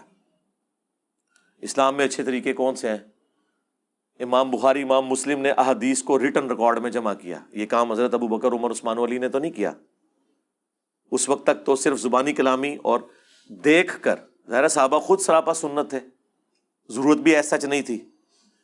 انہیں اللہ نے سجھایا۔ دین وہی تھا، کتابوں میں لے آئیے، اسلام میں اچھا طریقہ ہے۔ عربی سافٹ ویئر بنانا اچھا طریقہ ہے۔ قرآن حکیم کی پرنٹنگ کرنا پرنٹنگ پریس کے اوپر۔ آج کاتبین کو لکھنا پڑے تو آپ کو کتنا مہنگا قرآن ملے۔ جو آج آپ کو سو روپے، ایک سو تیس، چالیس روپے میں قرآن پاک مل جاتا ہے۔ اگر یہ کاتب لکھتا ہو، جنہوں نے پہلی دفعہ لکھوایا، ذرا ان سے پوچھے پانچ سے دس لاکھ روپے کاتب لیتا ہے ایک قرآن لکھنے کا۔ سال ہا سال لگتے ہیں اسے۔ پرنٹنگ پریس جو وہ اجمیر شہی والے بزرگوں نے بنایا تھا۔ ہاں؟ نہیں نہیں، گوروں نے بنایا تھا۔ یہ بغداد شی والوں نے جب سے کیمرہ ایجاد کیا ہے، کتنی آسانی ہوئی ہے کہ ہم گھر بیٹھ کے محفل نات دیکھ سکتے ہیں۔ نہیں نہیں بغداد والوں نے کسی اور نہیں کیا تھا۔ ٹھیک ہے۔ تو یہ سب وہ ہیں اسلام میں اچھے طریقے۔ حج پہ جانے کے لیے، جہاز میں جانا۔ آپ کو پتا ہے، نائنٹین سیونٹی ٹو میں پہلی ایئر فلائٹس حج کے لیے شروع ہوئی اس سے پہلے لوگ پیدل جاتے تھے یا بحری جہاز میں۔ بحری جہاز والے بھی دو سے تین ہفتے میں پہنچتے تھے، پیدل والے تو چار مہینے میں۔ تو جہاز کے سفر کے آغاز سے ہی حاجیوں کی تعداد دو سے تین سال میں ڈبل ہو گئی تھی۔ کیونکہ اتنی مشقت کو اٹھا نہیں سکتا نا کہ چار مہینے کے لیے جائے، پھر فیملی کے ساتھ کیسے ٹریول کوئی کرے؟ راستے میں کافلے لٹتے تھے، چوروں کا ڈر اور باقی معاملات۔ آج صرف چار گھنٹے لگتے ہیں، آپ اسلام آباد سے جہاز میں بیٹھے ایگزیکٹلی چار گھنٹے کے اندر آپ جدہ لینڈ کر جاتے ہیں۔ اور جدے سے مکہ پچاس منٹ کی ڈرائیو ہے۔ آپ پاکستان بننے سے پہلے کی کتابیں پڑھیں نا، حج اور عمرے کے طریقے کی، اس میں لکھا ہوگا، جدے سے مکہ دو دن اور ایک رات کا سفر ہے۔ اندازہ کرو، آپ اپنے ملک کے اندر بھی دو دن اور ایک رات کا سفر اونٹ پہ کریں نا، تو لگ پتا جائے گا۔ اور یہاں سے سعودیہ جانا، اسی لیے اکثر لوگ حج کر کے واپس آ جاتے تھے، مدینہ شریف نہیں جاتے تھے۔ کیونکہ مدینہ شریف تو بہت ہی زیادہ دور ہے۔ وہ تو آج بھی روڈ لائنر کے اوپر بھی چار سے پانچ گھنٹے کا سفر ہے۔ تو اونٹ کے اوپر کتنا ٹائم لگتا ہوگا۔ ہفتہ ڈیڑھ لگ جاتا تھا۔ تو اس لیے لوگ بس فرض ہی پورا کیا واپس آ گئے۔ تو یہ اسلام میں اچھا طریقہ ہے کہ آپ اسلام کو سپورٹو چیزیں ایئر کنڈیشن قالین اسپیکر جس سے یہ اپنی بدتیں ثابت کر رہے ہوتے ہیں۔ وہ یہ تو ہے ہی نہیں اس ڈیفینیشن میں۔ بدت کی ڈیفینیشن ہے، من احدث فی حاضا جس نے ہمارے دین میں جو ہم نے تعلیم کی ہے، کوئی بات تعلیم کی، فہو رد و مردود ہے۔ چاہے وہ عقیدے میں ہو، چاہے اعمال میں ہو۔ بدتی علماء اور لوگوں کا موقف ہے کہ جو اعمال نبی الاسلام سے ثابت نہیں ہے ہم اسے دین کا حصہ سمجھ کر نہیں، بلکہ ثواب کی نیت سے کرتے ہیں۔ جی ثواب کی نیت سے کر رہے ہیں یا بغیر ثواب کی نیت سے، دین کا حصہ ہی سمجھ مثلاً تیجا اچھا یہ تیجا جو ہے وہ کس لیے کر رہے ہیں؟ دین کا حصہ سمجھ کے کر رہے ہیں نا، وہ کہتے ہیں سال ثواب کی اصل ہے۔ اس کے اوپر میری ویڈیو دیکھ لیں۔ اس سال ثواب کے دس طریقے۔ اس طریقے سے کریں جو نبی الاسلام نے تعلیم فرمایا۔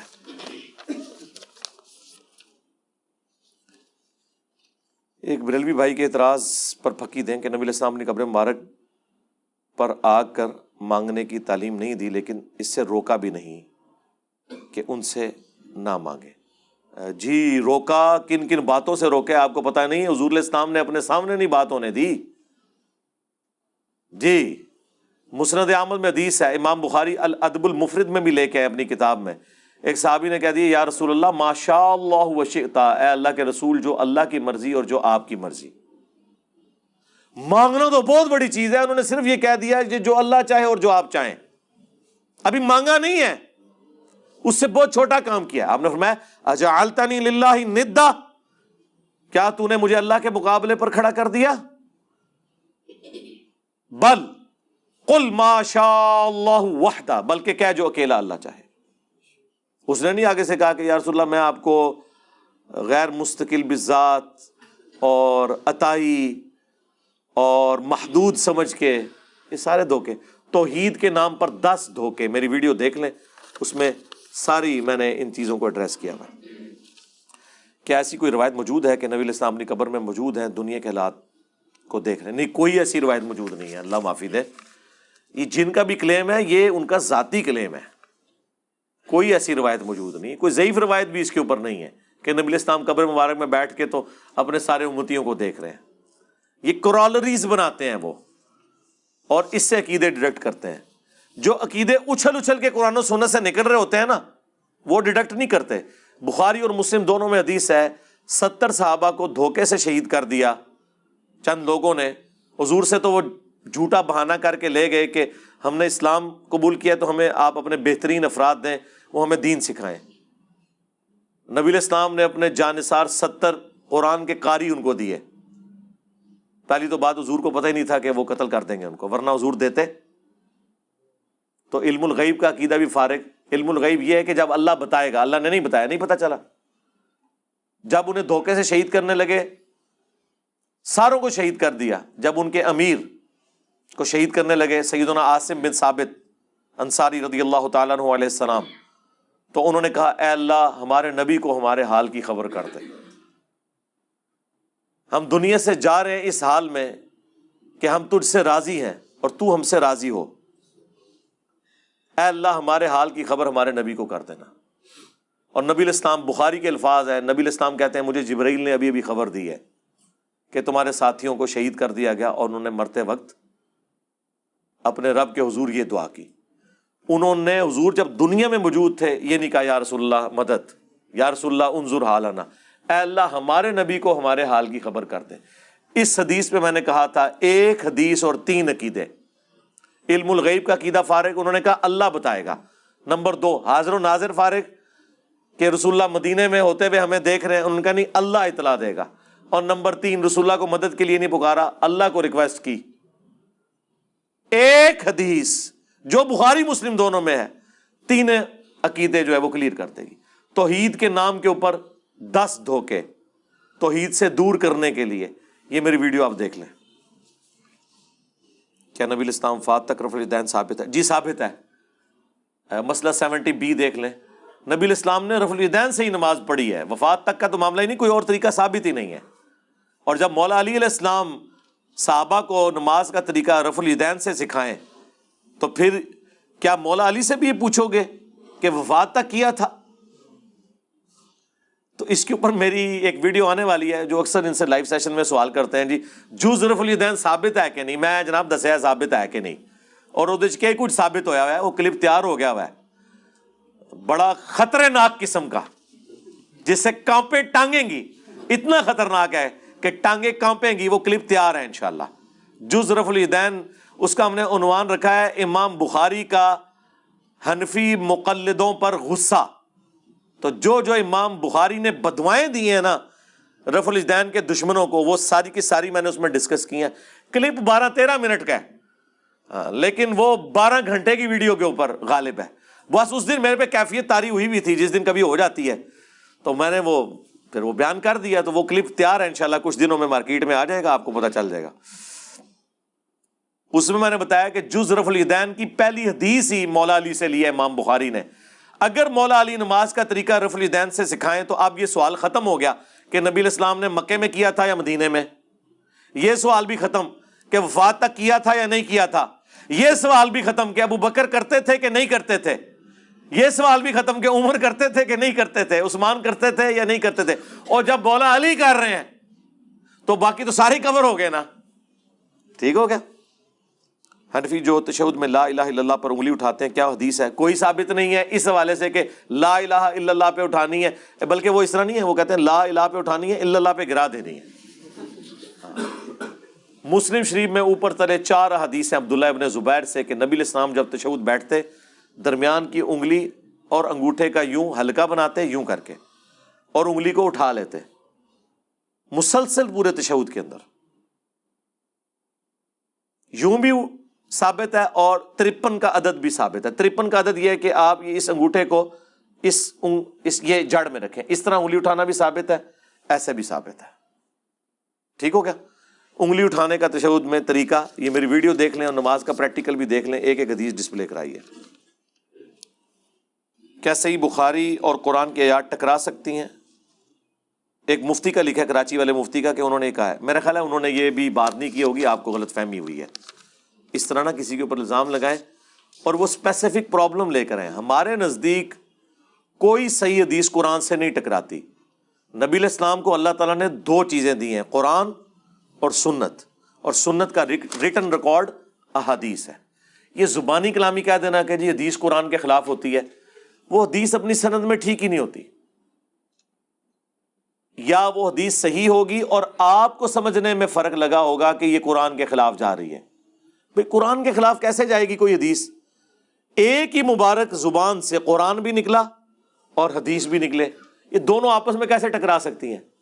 تو اس کے لیے فس اہل ذکری ان کن تم لاتا اگر تمہیں علم نہ ہو تو اہل علم سے پوچھو۔ آپ کوئی آیت یا حدیث لے کر آئیں جو آپ ہمیں بتائیں کہ یہ آپس میں ٹکرا رہی ہے، ہم اس کا آپٹیمل سولوشن آپ کو بتائیں گے کہ آپ کی سمجھ میں فرق ہے۔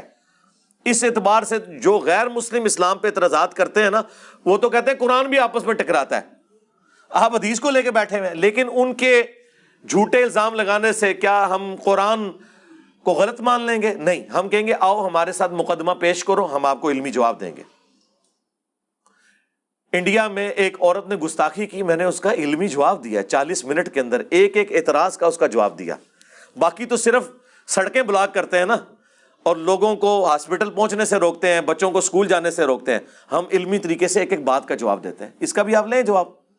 میں آپ کو مثال کے طور پر ایک آیت پیش کرتا ہوں قرآن سے۔ سورت القصص میں آیت ہے۔ ان لا تہدی من احببت ولکن اللہ یہدی من یشاء اے نبی، جس سے تم محبت کرتے ہو، تم اسے ہدایت نہیں دے سکتے۔ اللہ جسے چاہتا ہے، ہدایت دیتا ہے۔ بالکل ایسا ہی ہے۔ اب اس آیت میں واضح ہے کہ رسول اللہ کسی کو زبردستی ہدایت نہیں دے سکتے، جب تک اللہ کی مرضی نہ ہو۔ نبی السلام دعوت دیں گے۔ سورہ اشورا میں آیا ان لتہدی سرات مستقیم اے نبی، بے شک تم ضرور سرات مستقیم کی طرف ہدایت دیتے ہو۔ یہاں آیا ان کا لا تہدی اور وہاں آیا ان کا لتہدی لا کا مطلب ہوتا ہے نہیں، اور اسے پڑھیں، لا لا کا مطلب ہوتا ہے ضرور، بالکل اپوزٹ ہے، عربی میں اتنا فرق ہے۔ لا نہیں اور لا بل ضرور ان ربی لغفور الرحیم، بے شک تیرا رب ضرور بخشنے والا مہربان ہے۔ اب وہ بال لوگوں کو وہ طرزیں لگا کے پڑھیں، ان ربی لا غفور، وہ مطلب ہی الٹ جائے گا۔ اب یہ دو اسٹیٹمنٹ کہ نبی جس سے تم محبت کرتے ہو اسے ہدایت نہیں دے سکتے، بلکہ اللہ جسے چاہتا ہے ہدایت دیتا ہے۔ اور بے شک تم سیدھے راستے کی طرف ہدایت دیتے ہو۔ یہ بظاہر دونوں باتیں ٹکرا رہی ہیں، لیکن یہ ٹکرا نہیں رہی ہیں۔ جب آپ اس کی تھیم پر غور کریں گے تو یہ دونوں باتیں بیک وقت درست ہیں۔ یہ اللہ نے جس ہدایت کا ذکر کیا نا کہ تم اے نبی نہیں دے سکتے، وہ پوٹینشیل ہدایت ہے کہ جو شخص گمراہی کمانے پر تلا ہوا ہے نا، تم ہدایت گھول کے اسے نہیں دے سکتے۔ یعنی ابو جہل جو تلا ہوا تھا کہ اس نے بات نہیں ماننی اے نبی، تم اسے ہدایت نہیں دے سکتے کیونکہ وہ ہدایت لینے کا طلبگار ہی نہیں ہے۔ اور یہاں پہ جو آیا کہ ضرور تم ہدایت کی طرف رہنمائی کرتے ہو، تو اس سے مراد یہ کہ اے نبی الاسلام آپ ہدایت کا راستہ لوگوں کو دکھاتے ہیں۔ جو جو شخص چاہے گا نا کہ اس سے ہدایت حاصل کرے، اس کے لیے آپ ہدایت کی رہنمائی کر رہے ہیں۔ اب بظاہر دونوں باتیں ٹکراتی تھی لیکن وہ دونوں باتیں اپنی جگہ درست ہیں۔ تو یہ فوراً کہہ دینا جی وہ آیت اور حدیث ٹکرا گئی جی۔ حدیث اور حدیث ٹکرا گئی تھی۔ سرکار آئے نا، بات کریں۔ دنیا میں کئی اسٹیٹمنٹ ٹکراتی ہے مثلا میں کہوں کہ جی بینک میں بل صبح نو سے پانچ بجے تک جمع ہوتے ہیں۔ آپ اتوار والے دن پہنچ جائیں۔ بل جمع کروانا ہے اور آپ کہیں جی علی بھائی نے جھوٹ بولا تھا۔ تو میں کیا کہوں گا؟ رکو ذرا، صبر کرو۔ میں نے تمہیں اتوار کا ذکر کیا تھا، لیکن آپ کہ نہیں، آپ نے اتوار کو تو ڈسکس بھی نہیں کیا۔ میں کہوں گا، بھائی، یہ تو انڈرسٹوڈ ہے کہ اتوار جو ہے وہ ورکنگ ڈے نہیں ہوتا۔ تو جب میں یہ کہہ رہا تھا تو ادر دین اتوار، اور اگر کوئی مین برانچز ہیں تو وہ تو ہفتے کو بھی بند ہوتی ہیں۔ یہ الگ سے انڈرسٹوڈ چیزیں ہوتی ہیں، دوسری جگہ پہ موجود ہوتی ہیں۔ لہذا قرآن میں ایک جگہ ایک بات لکھی ہوئی ہے، دوسری بات دوسری جگہ۔ دونوں کو جوڑ کے ایک آپٹیمل سولوشن نکلتا ہے۔ پھر پتا چلتا ہے کہ عقیدہ کیا بیان ہو رہا ہے۔ بندہ اگر نمازی نہیں تو کیا اس کی باقی باتیں قبول ہوں گی؟ ایک کیڑا اتنا نیک آدمی جڑا نماز نہیں پڑھتا تو باتاں کرتا رہتا ہے۔ کہڑی باتاں؟ منو زیارت کراؤ ایسے بندے دی۔ اچھا یہ عموماً اس طرح ہوتا ہے، جس طرح ہمارے پاس جو لبرل قسم کے لوگ ہیں سیکولر لوگ این جی اوز وہ کہتے ہیں جی اللہ تعالیٰ نے کوئی انسان کو نمازوں کے لیے نہیں پیدا کیا، خدمت خلق کے لیے پیدا کیا ہے، غریبوں کو آپ روٹی کھلائیں، ان کی مدد کریں۔ یار، غریبوں کو روٹی کھلانے کا اس سے کیا تعلق ہے کہ آپ نے نماز چھوڑنی ہے؟ ایک شخص اپنے بیوی بچوں کے حقوق پورے کرتا ہے۔ اس کا یہ مطلب کب سے ہو گیا کہ اب ماں باپ کے پورے نہیں کر رہے؟ ماں باپ کے ساتھ الگ سے حکم ہے اس نے سلوک کا۔ بیوی بچوں کے ساتھ الگ سے حکم ہے۔ کسی کو کہ نماز پڑھے وہ کہتے ہیں جی رزق کمانا بھی عبادت ہے۔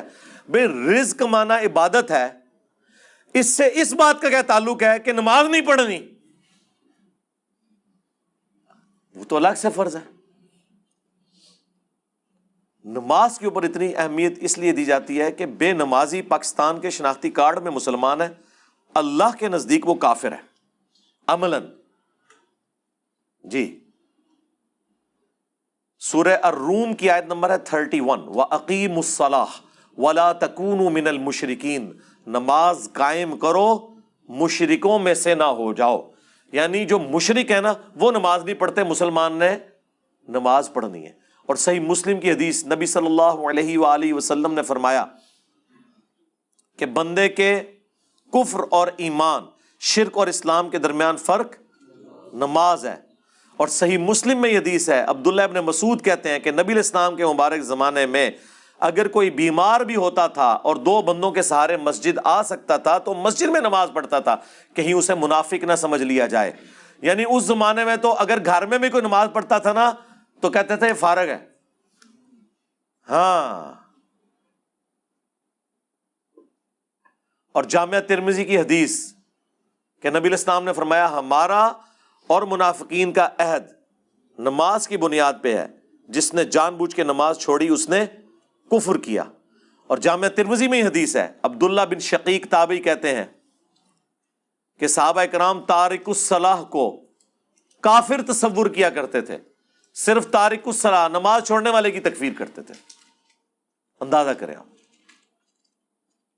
اس لیول کے اوپر جب آپ کو چیزیں سمجھائی جائیں، پھر بھی نہ سمجھ آئے باقی میری ایک ویڈیو دیکھ لیں۔ بے نمازیوں کو نمازی بنانے والی ویڈیو۔ وہ پوری ویڈیو مسئلہ 196 ہے۔ کاش میں دنیا میں واپس جا سکتا۔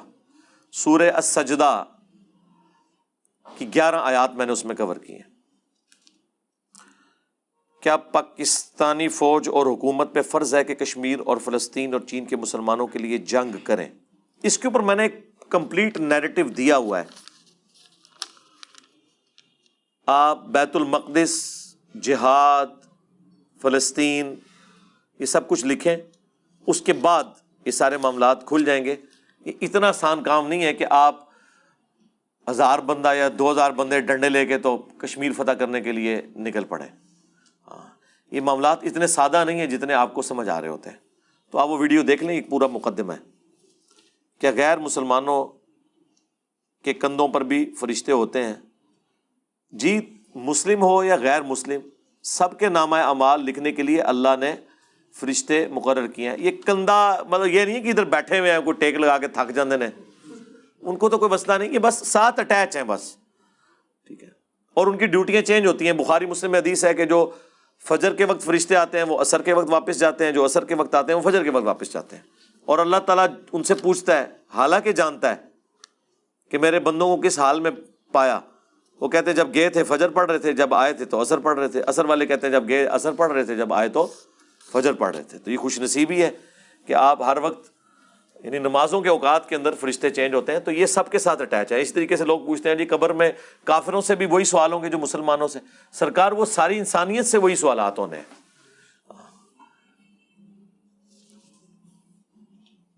اکثر لوگ قربانی کے جانور کا گوشت اچھا اچھا نکال لیتے ہیں اور باقی غریبوں میں بانٹ دیتے ہیں۔ ایسا درست ہے؟ ہم تو ان کو کہتے ہیں شیم آن یو لن تنال البر حتى تنفقوا مما تحبون۔ کبھی بھی تم نیکی کے اعلیٰ درجے کو نہیں پہنچ سکتے جب تک کہ اپنی پسندیدہ چیز اللہ کی راہ میں قربان نہ کر دو۔ چوتھا پارا سٹارٹ اس سے ہو رہا ہے۔ سورہ عال عمران کی آیت ہے۔ تو یہ بالکل غلط اپروچ ہے کہ اس طریقے سے حرکت کی جائے۔ آپ ایونلی ڈسٹریبیوٹ کریں، اس کے بعد اس اعتبار سے ریشو پروپورشن بنا لیں۔ بل ہم تو ایسا نہیں کرتے ہیں جی۔ ہم تو الحمد للہ زیادہ گوشت بانٹ ہی دیتے ہیں۔ گھر رکھ کے کیا کرنا ہے یار؟ میرے جسم پر بہت زیادہ بال ہے میری بیوی چیسٹ کے ہیئر کاٹنے کا بولتی ہے تو کیا میں داڑھی کے علاوہ سارے بال ریموو کر لوں؟ عذاب ڈال لیں گے اپنی جان کو میرے بھائی۔ کتنی دفعہ ریموو کریں گے؟ جتنی بار کریں گے اور نکل آئیں گے اور پھر اس کے ساتھ میڈیکل ایشوز بھی جڑے ہوئے ہیں۔ یہ بیسیکلی ایک آپ سمجھ لیں جینیٹک ڈس آڈر ہوتا ہے۔ آپ دیکھیں گے جن لوگوں کے سر کے بال جھڑ جاتے ہیں نا، ان کے جسم پہ بہت بال ہوتے ہیں۔ اب میرے جسم کے اوپر نہ ہونے کے برابر بال ہے لیکن میرے سر کے بال بہت زیادہ گھنے ہیں۔ یہ ایک ریشو پروپورشن ہے اس اعتبار سے۔ تو اب جسم کے اوپر آپ بال ریموو کریں گے، کدھر کدھر سے کریں گے؟ پہلے عورتیں کرتی تھی اب مردوں نے بھی کرنے شروع کر دیے۔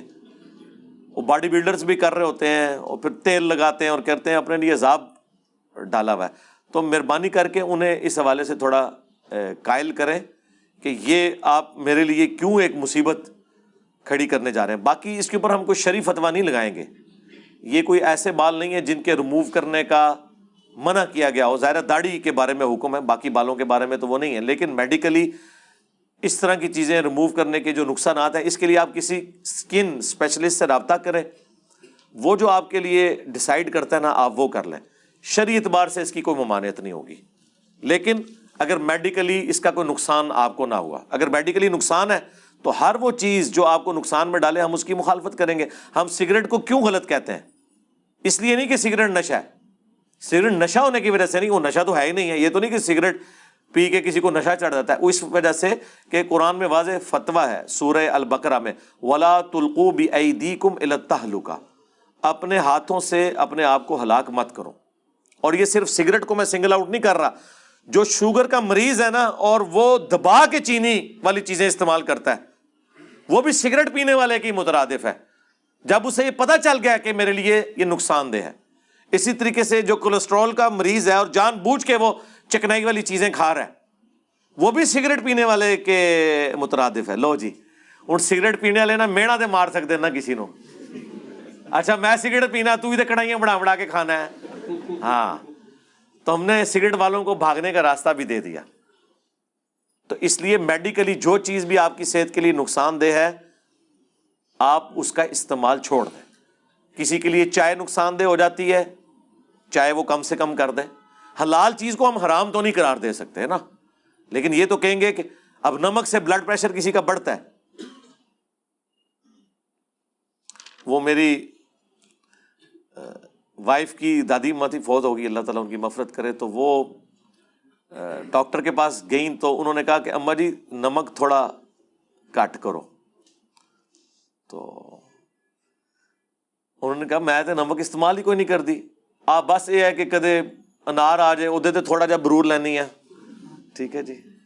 ਇਸ ਤਰ੍ਹਾਂ ਕਈ ਚੀਜ਼ਾਂ ਉਹਨੇ ਗਿਣਵਾਈ ਉਹਨਾਂ ਕਿ ਅੰਮਾ ਜੀ، ਹੁਣ مٹھیاں بھر بھر کے نمک پانا ہے نمک اتنا ہی ڈالنا ہوتا ہے نا اگر کسی کو کہا کہ آپ نے نمک کم استعمال کرنا ہے تو یہ نہیں مطلب ہوتا کہ پہلے تم ایک مٹھی ڈال رہے تھے اپنی چاٹ کی پلیٹ میں تو اب ایک چٹکی ڈال لو نمک وہ اتنا صحیح ہوتا ہے نا یہ وائٹ پوائزن ہے نمک بھی اور چینی بھی ٹھیک ہے جی اور شوگر کے مریضوں کے لیے تین چھ چکنائی، چینی اور چاول۔ لیکن چاول سے مراد ہے پلاؤ والے چاول۔ اگر بریانی والے چاول ہوں، نقصان دہ نہیں کیونکہ وہ ابال کے بنائے جاتے ہیں۔ جو ابلے ہوئے چاول ہوتے ہیں نا، اس میں سے وہ سارا معاملہ نکل چکا ہوتا ہے۔ ابلے والے چاول نقصان دہ نہیں ہوتے شوگر کے مریض کے لیے۔ ابو دعود کی ایک حدیث میں صحابی کے پیچھے بیٹھے تھے اور فرمایا، جانتے یہ سورت کہاں جاتا ہے؟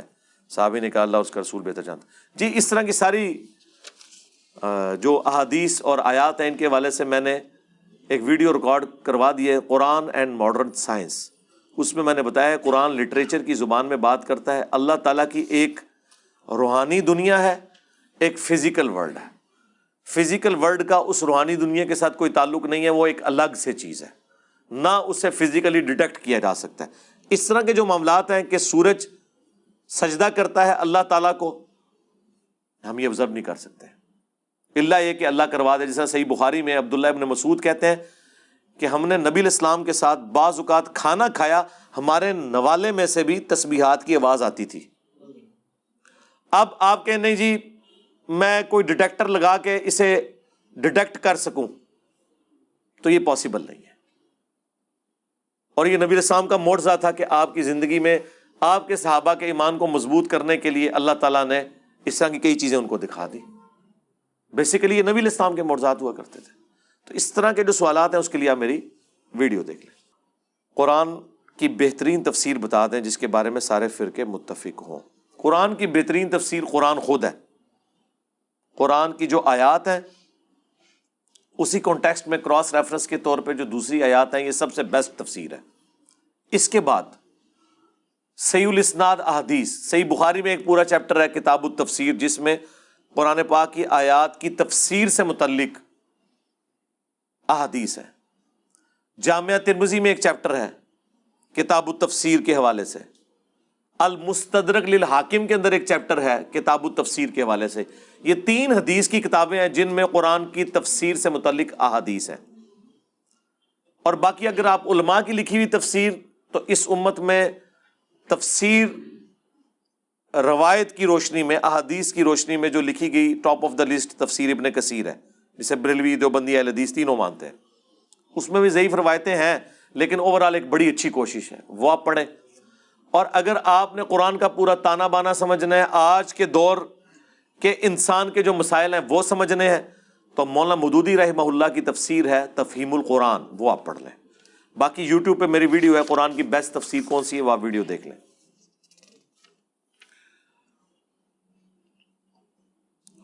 السلام علیکم وعلیکم السلام۔ حکم اور اس کا بیٹا مروان صحابی تھے۔ نہیں، مروان صحابہ میں تو نہیں آتا، تابعین میں شمار کیا گیا، لیکن ناسبی تھا۔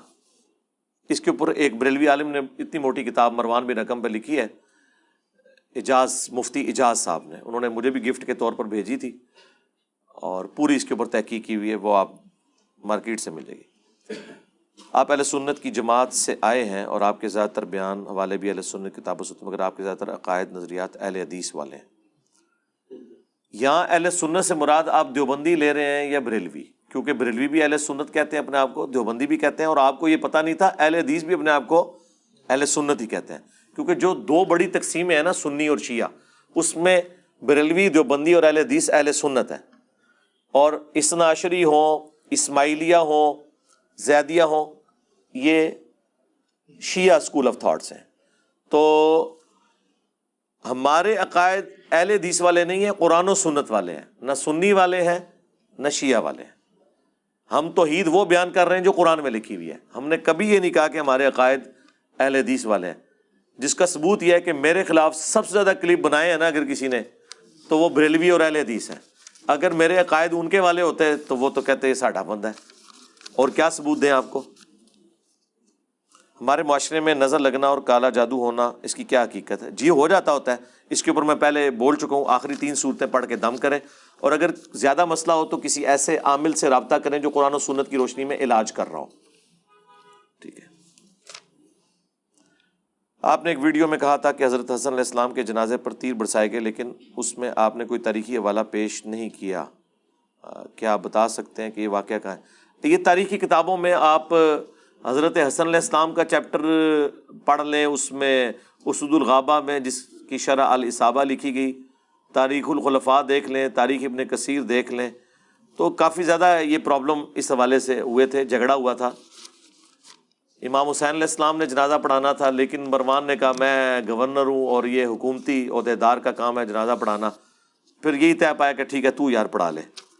وہی ہمارے والا عقیدہ ہے کہ نماز تو سب کے پیچھے ہو جاتی ہے، بلکہ ہمارا امام حسین والا عقیدہ ہے، علیہ السلام۔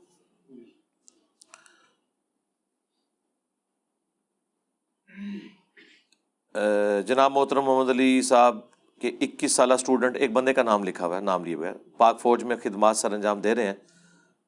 دوران ڈیوٹی وزیرستان میں جامع شہادت نوش فرما گئے۔ آسمانی بجلی گرنے سے اللہ تعالیٰ ان کی مفرت کرے جی۔ میں اپنے تمام اسٹوڈنٹس کے لیے بالخصوص اور پوری امت کے لیے بالعموم رات کو سونے سے پہلے دعا کرتا ہوں۔ میری کوئی رات ایسی نہیں ہے جس میں میں نے زندہ اور مردہ دونوں مسلمانوں کے لیے دعائیں مغفرت نہ کی ہو یہ میری روٹین میں اور آج درس کینٹ پہ بھی میں دعا کروا دوں گا انشاءاللہ۔ علماء جو قصے کہانیاں سناتے ہیں، ان کا کوئی خاص مقصد ہوتا ہے؟ کیا یہ پبلک کے ذہنوں میں تاثر ڈالنا چاہتے ہیں؟ جی تاثر ہی ڈالنا چاہتے ہیں نا۔ آپ کے ذہن کو الجھانا چاہتے ہیں تاکہ آپ کو اپنے ان بابوں کے ساتھ جوڑیں۔ اور قصے کہانیاں بھی صرف اپنے بابوں کی سناتے ہیں۔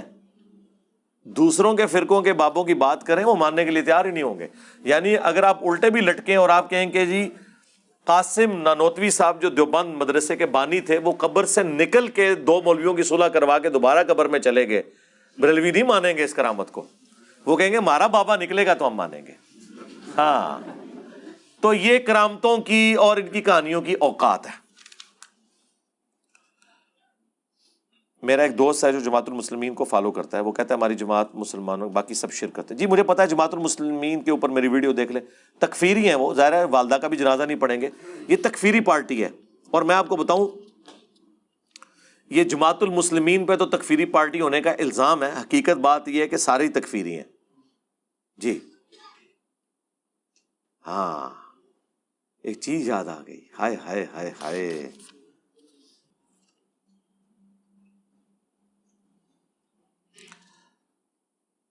سر، آپ سے ایک سوال ہے کہ درباروں پر جو لنگر چل رہا ہے، کیا وہ کھایا جا سکتا ہے؟ اگر اللہ کے نام کا ہو تو آپ کھا لیں۔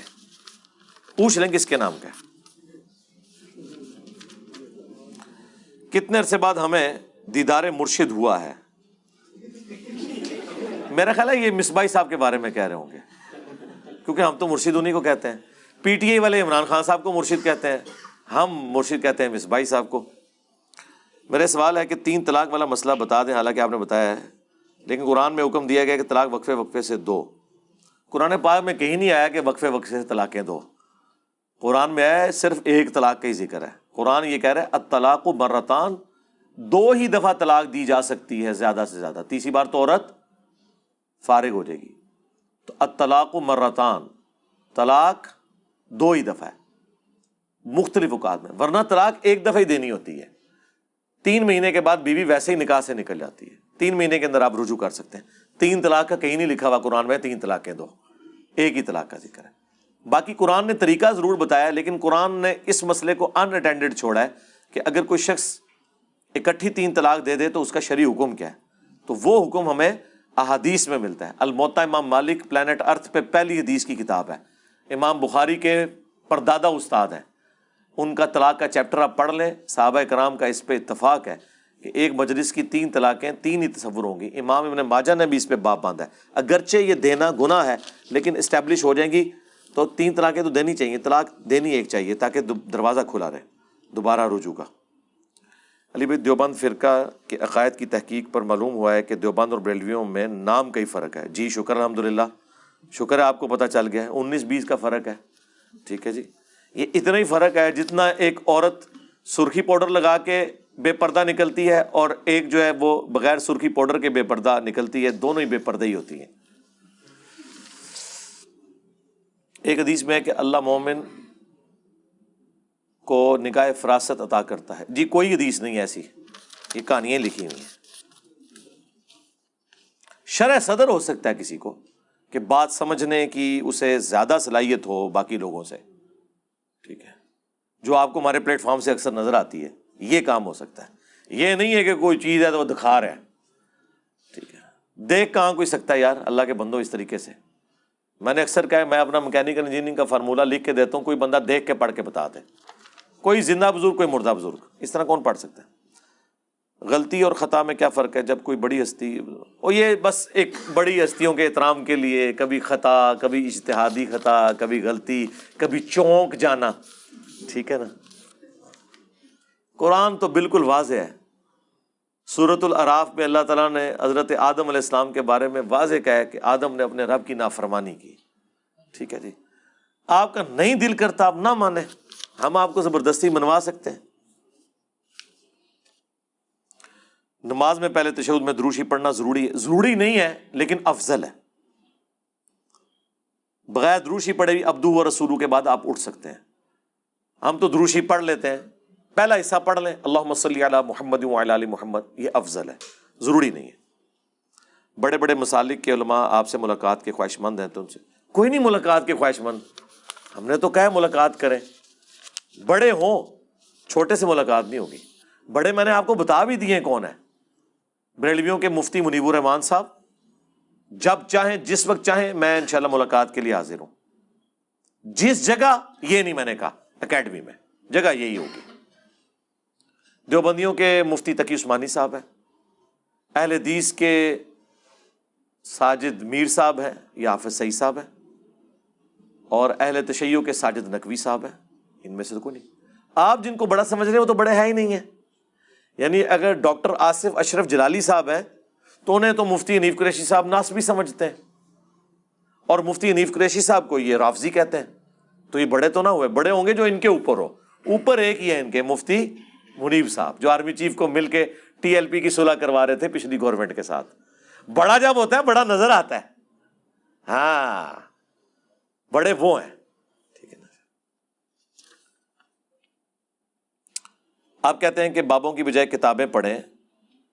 بابوں کو آپ نے کہاں سے پڑھنا ہے میرے بھائی؟ مطلب بابوں کے منہ کے اوپر کوئی حدیث لکھی ہوتی ہے؟ کتابیں ہی پڑھنی ہے آپ نے۔ کیونکہ ہر بک بابوں نے لکھی ہے۔ بھائی، وہ بابے تو ہے ہی نہیں ہے وہ تو اہل بیت کے گستاخ، نبی الاسلام کے گستاخ، اللہ کے گستاخ، ان کو تو ہم مانتے ہی نہیں ہیں۔ جن بابوں کو عزت دینی ہے، ان کی کتابیں ہم نے یہ رکھی ہوئی ہیں۔ تو ہم نے اکثر جملہ بولا ہے، ہم ان بابوں کو مانتے ہیں جو کتابوں کو مانتے ہیں۔ ٹھیک ہے؟ اور جو بابے کتابوں کے دشمن ہیں، ہم ان کو نہیں مانتے۔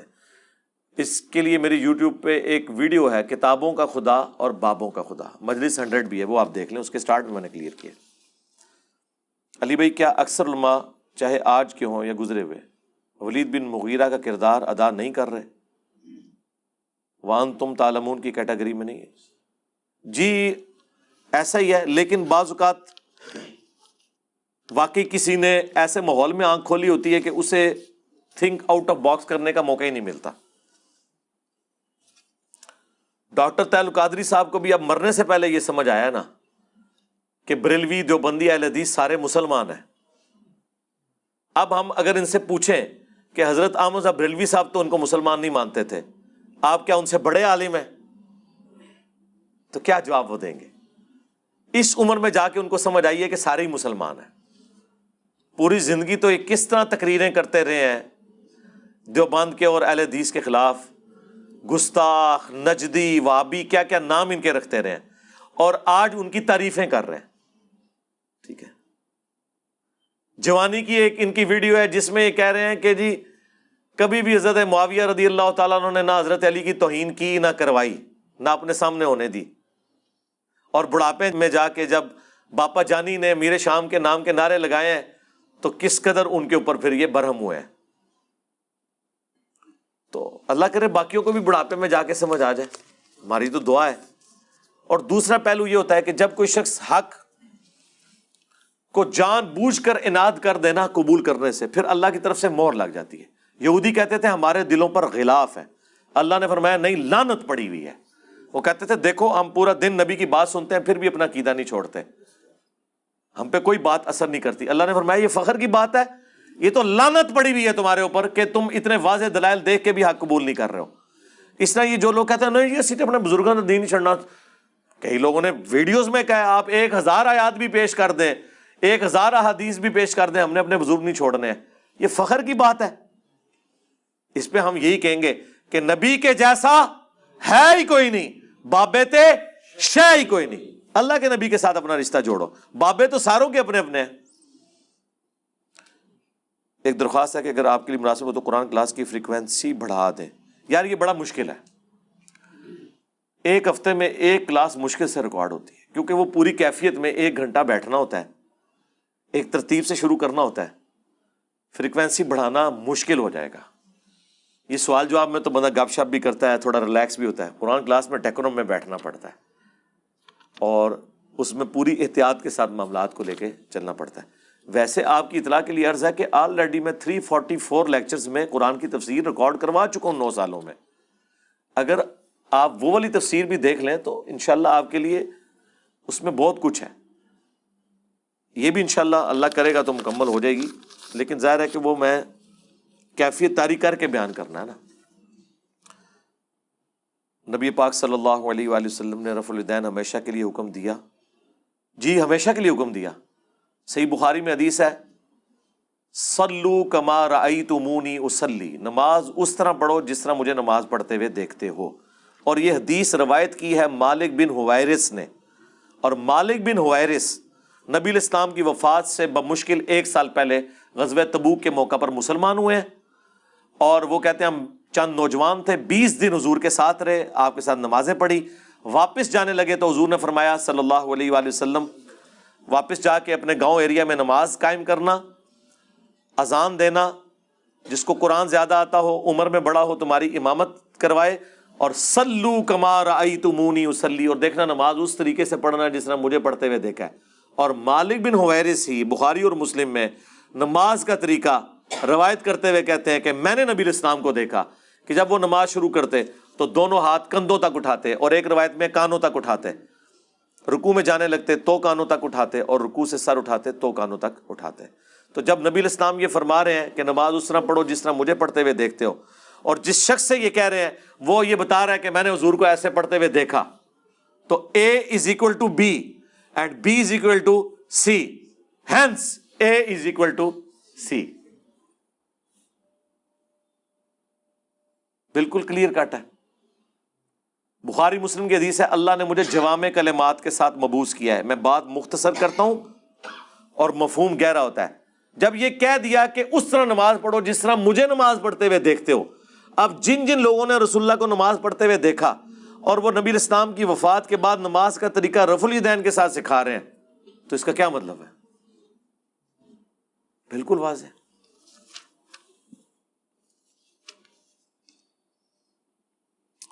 قبرستان سے گزرگاہ بنانا جائز ہے، جبکہ راستہ دینا بھی صدقہ جائے جی گزرگاہ بنا سکتے ہیں، بشرطے کہ آپ قبروں کو پھلانگے نہیں، نہ قبروں کے اوپر پاؤں رکھیں۔ راستوں میں سے پک ڈنڈیوں سے گزرے کیونکہ صحیح مسلم میں حدیث ہے، کوئی شخص قبر پر بیٹھے، یہ اس سے بہتر ہے کہ وہ شخص آگ کے انگاروں پر بیٹھے اور اس کا جسم کھال اور کپڑے جل جائیں۔ وہ کم عذاب ہے، اس سے بڑا عذاب اس شخص کے لیے جو کسی مسلمان کی قبر کے اوپر پاؤں رکھتا ہے یا بیٹھتا ہے۔ تو قبرستان سے گزرتے ہوئے خیال رکھیں کہ جہاں راستہ ہو وہاں سے گزریں قبروں کو پھلانگ کے یا اس کے اوپر پاؤں رکھ کے نہیں گزر سکتے۔ اکثر سنتے ہیں کہ رزق عورت کے نصیب کا ہوتا ہے اور اولاد مرد کے قسمت کی ہوتی ہے۔ اور سنتے ہیں کیا کہ قرآن حدیث ہے یار۔ قسمت وہی ہے جو اللہ نے آپ کے لیے مقدر کی ہے۔ سورہ شورہ میں آیا، اللہ جسے چاہتا ہے بیٹے دیتا ہے، جسے چاہتا ہے بیٹیاں دیتا ہے، جسے چاہتا ہے دونوں دیتا ہے، جسے چاہتا ہے بے اولاد رکھتا ہے۔ یار، نبی الاسلام کی ساری بیویاں بے اولاد ہیں، سوائے سیدہ ختیجہ کے۔ یا ایک ماریا قبطیہ سے ابراہیم پیدا ہوئے، باقی ساری بیویاں بے اولاد ہیں۔ کیا ان عورتوں کی خواہش نہیں تھی کہ ان کی اولادیں ہوتی حالانکہ حضور کی وفات کے بعد انہوں نے اتنے سال زندگی بغیر خامن کے گزارنی تھی۔ آپ ذرا حضرت عائشہ کی زندگی کو امیجن کریں، اکیلی عورت، سنتالیس سال تک ایک حجرے میں رہی ہے۔ کتنی مشکل زندگی تھی ان کی۔ اگر یہ ٹائٹل ملا ہے نا کہ امت کی ماں ہے تو قربانی بھی دیکھیں پھر کس لیول کی ہے۔ یہ کہنا آسان ہے۔ ایک جوان عورت بیوہ ہو جائے اور پھر سنتالیس سال تک اس غم میں رہے اور اس حجرے میں کہ جس کے ایڈجسٹنٹ کمرے میں اس کے خاوند جو پیغمبر بھی ہے، اس کی قبر بھی ہو، اس کے باپ کی قبر بھی ہو۔ آپ اس تکلیف کا اندازہ کر سکتے ہیں۔ تو یہ ایوی نہیں ٹائٹل ملا ہوا ان نبی اولا بالمؤمنین من انفسہم و ازواجہم مہاتہم، رضی اللہ عنہم اجمعین علیہم السلام اجمعین۔ کیا عید والے دن گلے ملنا بدت ہے؟ کوئی بدت نہیں میرے بھائی، یہ سب کلچرل چیزیں ہیں۔ اس طرح کی عیدی لینا دینا، شادی کے موقع کے اوپر کسی دولہا کو آپ سلامی دے دیں، یہ ساری کلچرل چیزیں ہیں۔ ان کا دین کے ساتھ کوئی تعلق نہیں، نہ اس کے اوپر کوئی بدت کے فتوے لگتے ہیں۔ اسی مولوی کو جو بدت کہہ رہا ہے نا، اس کے ہاتھ میں ایسے مٹھی میں پیسے رکھے نا۔ اور نہیں کہے گا بدت ہے۔ پیسے رکھو، ویڈیو بناؤ۔ اور لوگوں نے دسو، دیکھو جی اے پیسے لینا جڑا ہے۔ وہ بچارا کوئی دولہا سیرا پہن کے آ جائے یا اس کے گلے میں ہار لٹکا دے، کہتے ہیں یہ ثابت نہیں ہے۔ اور نکاح خاں کو، مولوی کو اسی ٹائم پانچ ہزار روپیہ دیں تو ثابت ہے۔ اندازہ کرو یار۔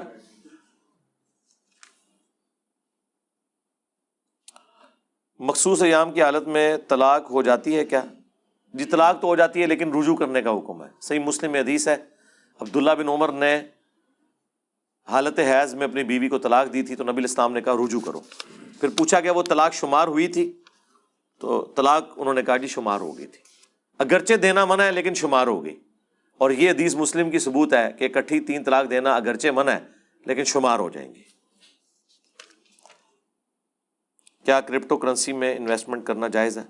شرعی طور پہ کوئی مسئلہ نہیں ہے، یہ بھی ایک کرنسی ہے۔ آج کل کرنسی اسی پہ شفٹ ہو رہی ہے۔ مسئلہ اس کے پیچھے یہ ہے، جو گورنمنٹ کی طرف سے ابھی پابندی ہے اور گورنمنٹ اسے رجسٹر نہیں کر رہی، اس کے پیچھے کوئی گارنٹی نہیں کھڑی ہوئی۔ پاکستان سے باہر اگر آپ کر رہے ہیں تو ضرور کریں۔ کس نے منع کیا آپ کو؟ کرنسی ہے۔ ڈالر میں لوگوں نے انویسٹمنٹ نہیں کی ہوئی ہے۔ آٹھ سے چاند مہینے پہلے ڈالر جو ہے وہ ایک سو ساٹھ ستر روپے کا تھا۔ اچھا یہ بھی پبلک میں مشہور ہے کہ جی بغیر محنت کے جو کمائی ہو حرام ہے۔ یہ آپ کو کس نے بتا دیا ہے؟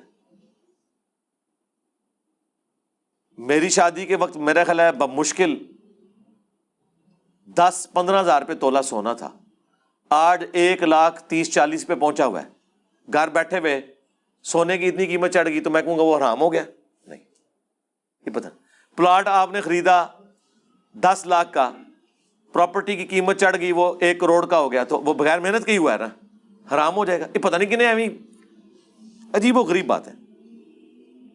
آپ نے کہا چار دن قربانی والی حدیث ضعیف ہے۔ اس کی نمبرنگ بتا دیں۔ اس کے اوپر میرا پورا آپ کلپ دیکھ لیں۔ اس کے اوپر میں نے جو دلائل بیان کیے ہیں وہ آپ دیکھ لیں۔ یہ حدیث جو ہے وہ مسند آمد کے اندر اور باقی کتابوں کے اندر موجود ہے۔ امت کا اتفاق ہے کہ قربانی تین دن ہے الموتا امام مالک میں واضح موجود ہے۔ عبداللہ بن عمر کہتے ہیں گولڈن چین کے ساتھ کہ قربانی عید کے بعد دو دن تک درست ہے۔ صرف امام شافی کا اختلاف ہے اس معاملے میں۔ باقی سب کے سب تین دن کے قائل ہیں۔ سنی ہو، شیعہ ہو، تین دن کے قائل ہیں۔ اہل حدیث کی چونکہ ٹسل چلتی ہے نفیوں کی ساتھ اس لیے انہوں نے چار دن کا، ورنہ اہل حدیث کے بھی جو بڑے علماء شیخ زبیر علی صاحب، وہ بھی تین دن کے قائل ہیں۔ اور انہوں نے باقاعدہ اس کے اوپر مضمون لکھا ہے۔ اس کے اوپر آپ میری ویڈیو دیکھ لیں۔ قربانی کے اوپر میری مجلس ون ٹوینٹی فور تفصیلی پچاس سوالات ہیں۔ اس کے کلپ لاکھوں لوگوں نے دیکھے ہیں۔ وہ آپ دیکھ لیں۔ What is your stance on Hamza Ali Abbasi statement on Jesus علیہ السلام اینڈ ارائیول آف مادی غلط ہے میرے بھائی۔ حمزہ علی باسی صاحب تو خود متاثرین غامدی صاحب کی۔ سے ہیں۔ ہم نے تو جاوید احمد غامدی صاحب کو اس حوالے سے جواب دیا ہوا ہے، نزول مسیح اور حیات مسیح، میری ویڈیو دیکھیں۔ ایک ایک چیز میں نے قرآن سے ثابت کی ہے الحمد للہ احادیث تو بعد میں بیان کی ہیں۔ تو موقف غلط ہے جی ان کا۔ اگر پاکستان کے معاشی حالات کو مد نظر رکھیں اور ڈالر خرید کر رکھنا ذخیرہ اندوزی میں آتا ہے، ذخیرہ اندوزی صرف وہ چیز ہوتی ہے جو بیسک نیڈ ہے۔ مثلاً گندم ذخیرہ کر لینا، آلو ذخیرہ کر لینا، کھانے پینے کی چیزیں وہ جو بنیادی نیڈ کی ہیں۔ ڈالر آپ جتنا مرضی ذخیرہ کریں، آپ کو کسی نے منع کیا ہے، سونا ذخیرہ کریں۔ یہ بیسک نیڈ کی چیز نہیں ہے۔ ڈالر کو کھاتا تو نہیں ہے نا۔ یہ آپ کا بلکہ رائٹ ہے کہ آپ کریں، کیونکہ پیسہ ڈی ویلیو ہو رہا ہے، آپ نے زکات بھی دینی ہے۔ دیکھیں، ایک بندے کے پاس بینک میں ایک لاکھ روپیہ رکھا ہوا تھا۔ یہ دنیا کے کسی ملک میں ہوتا ہے کہ سال کے بعد اس کی قیمت پچاس ہزار رہ جائے یار۔ کتنا بڑا ظلم ہے۔ پھر وہ زکات بھی اس کی لادا اس کو نکالنی ہے، اگر وہ تھریش ہولڈ پوائنٹ سے زیادہ اس کی رقم کراس کی ہوئے۔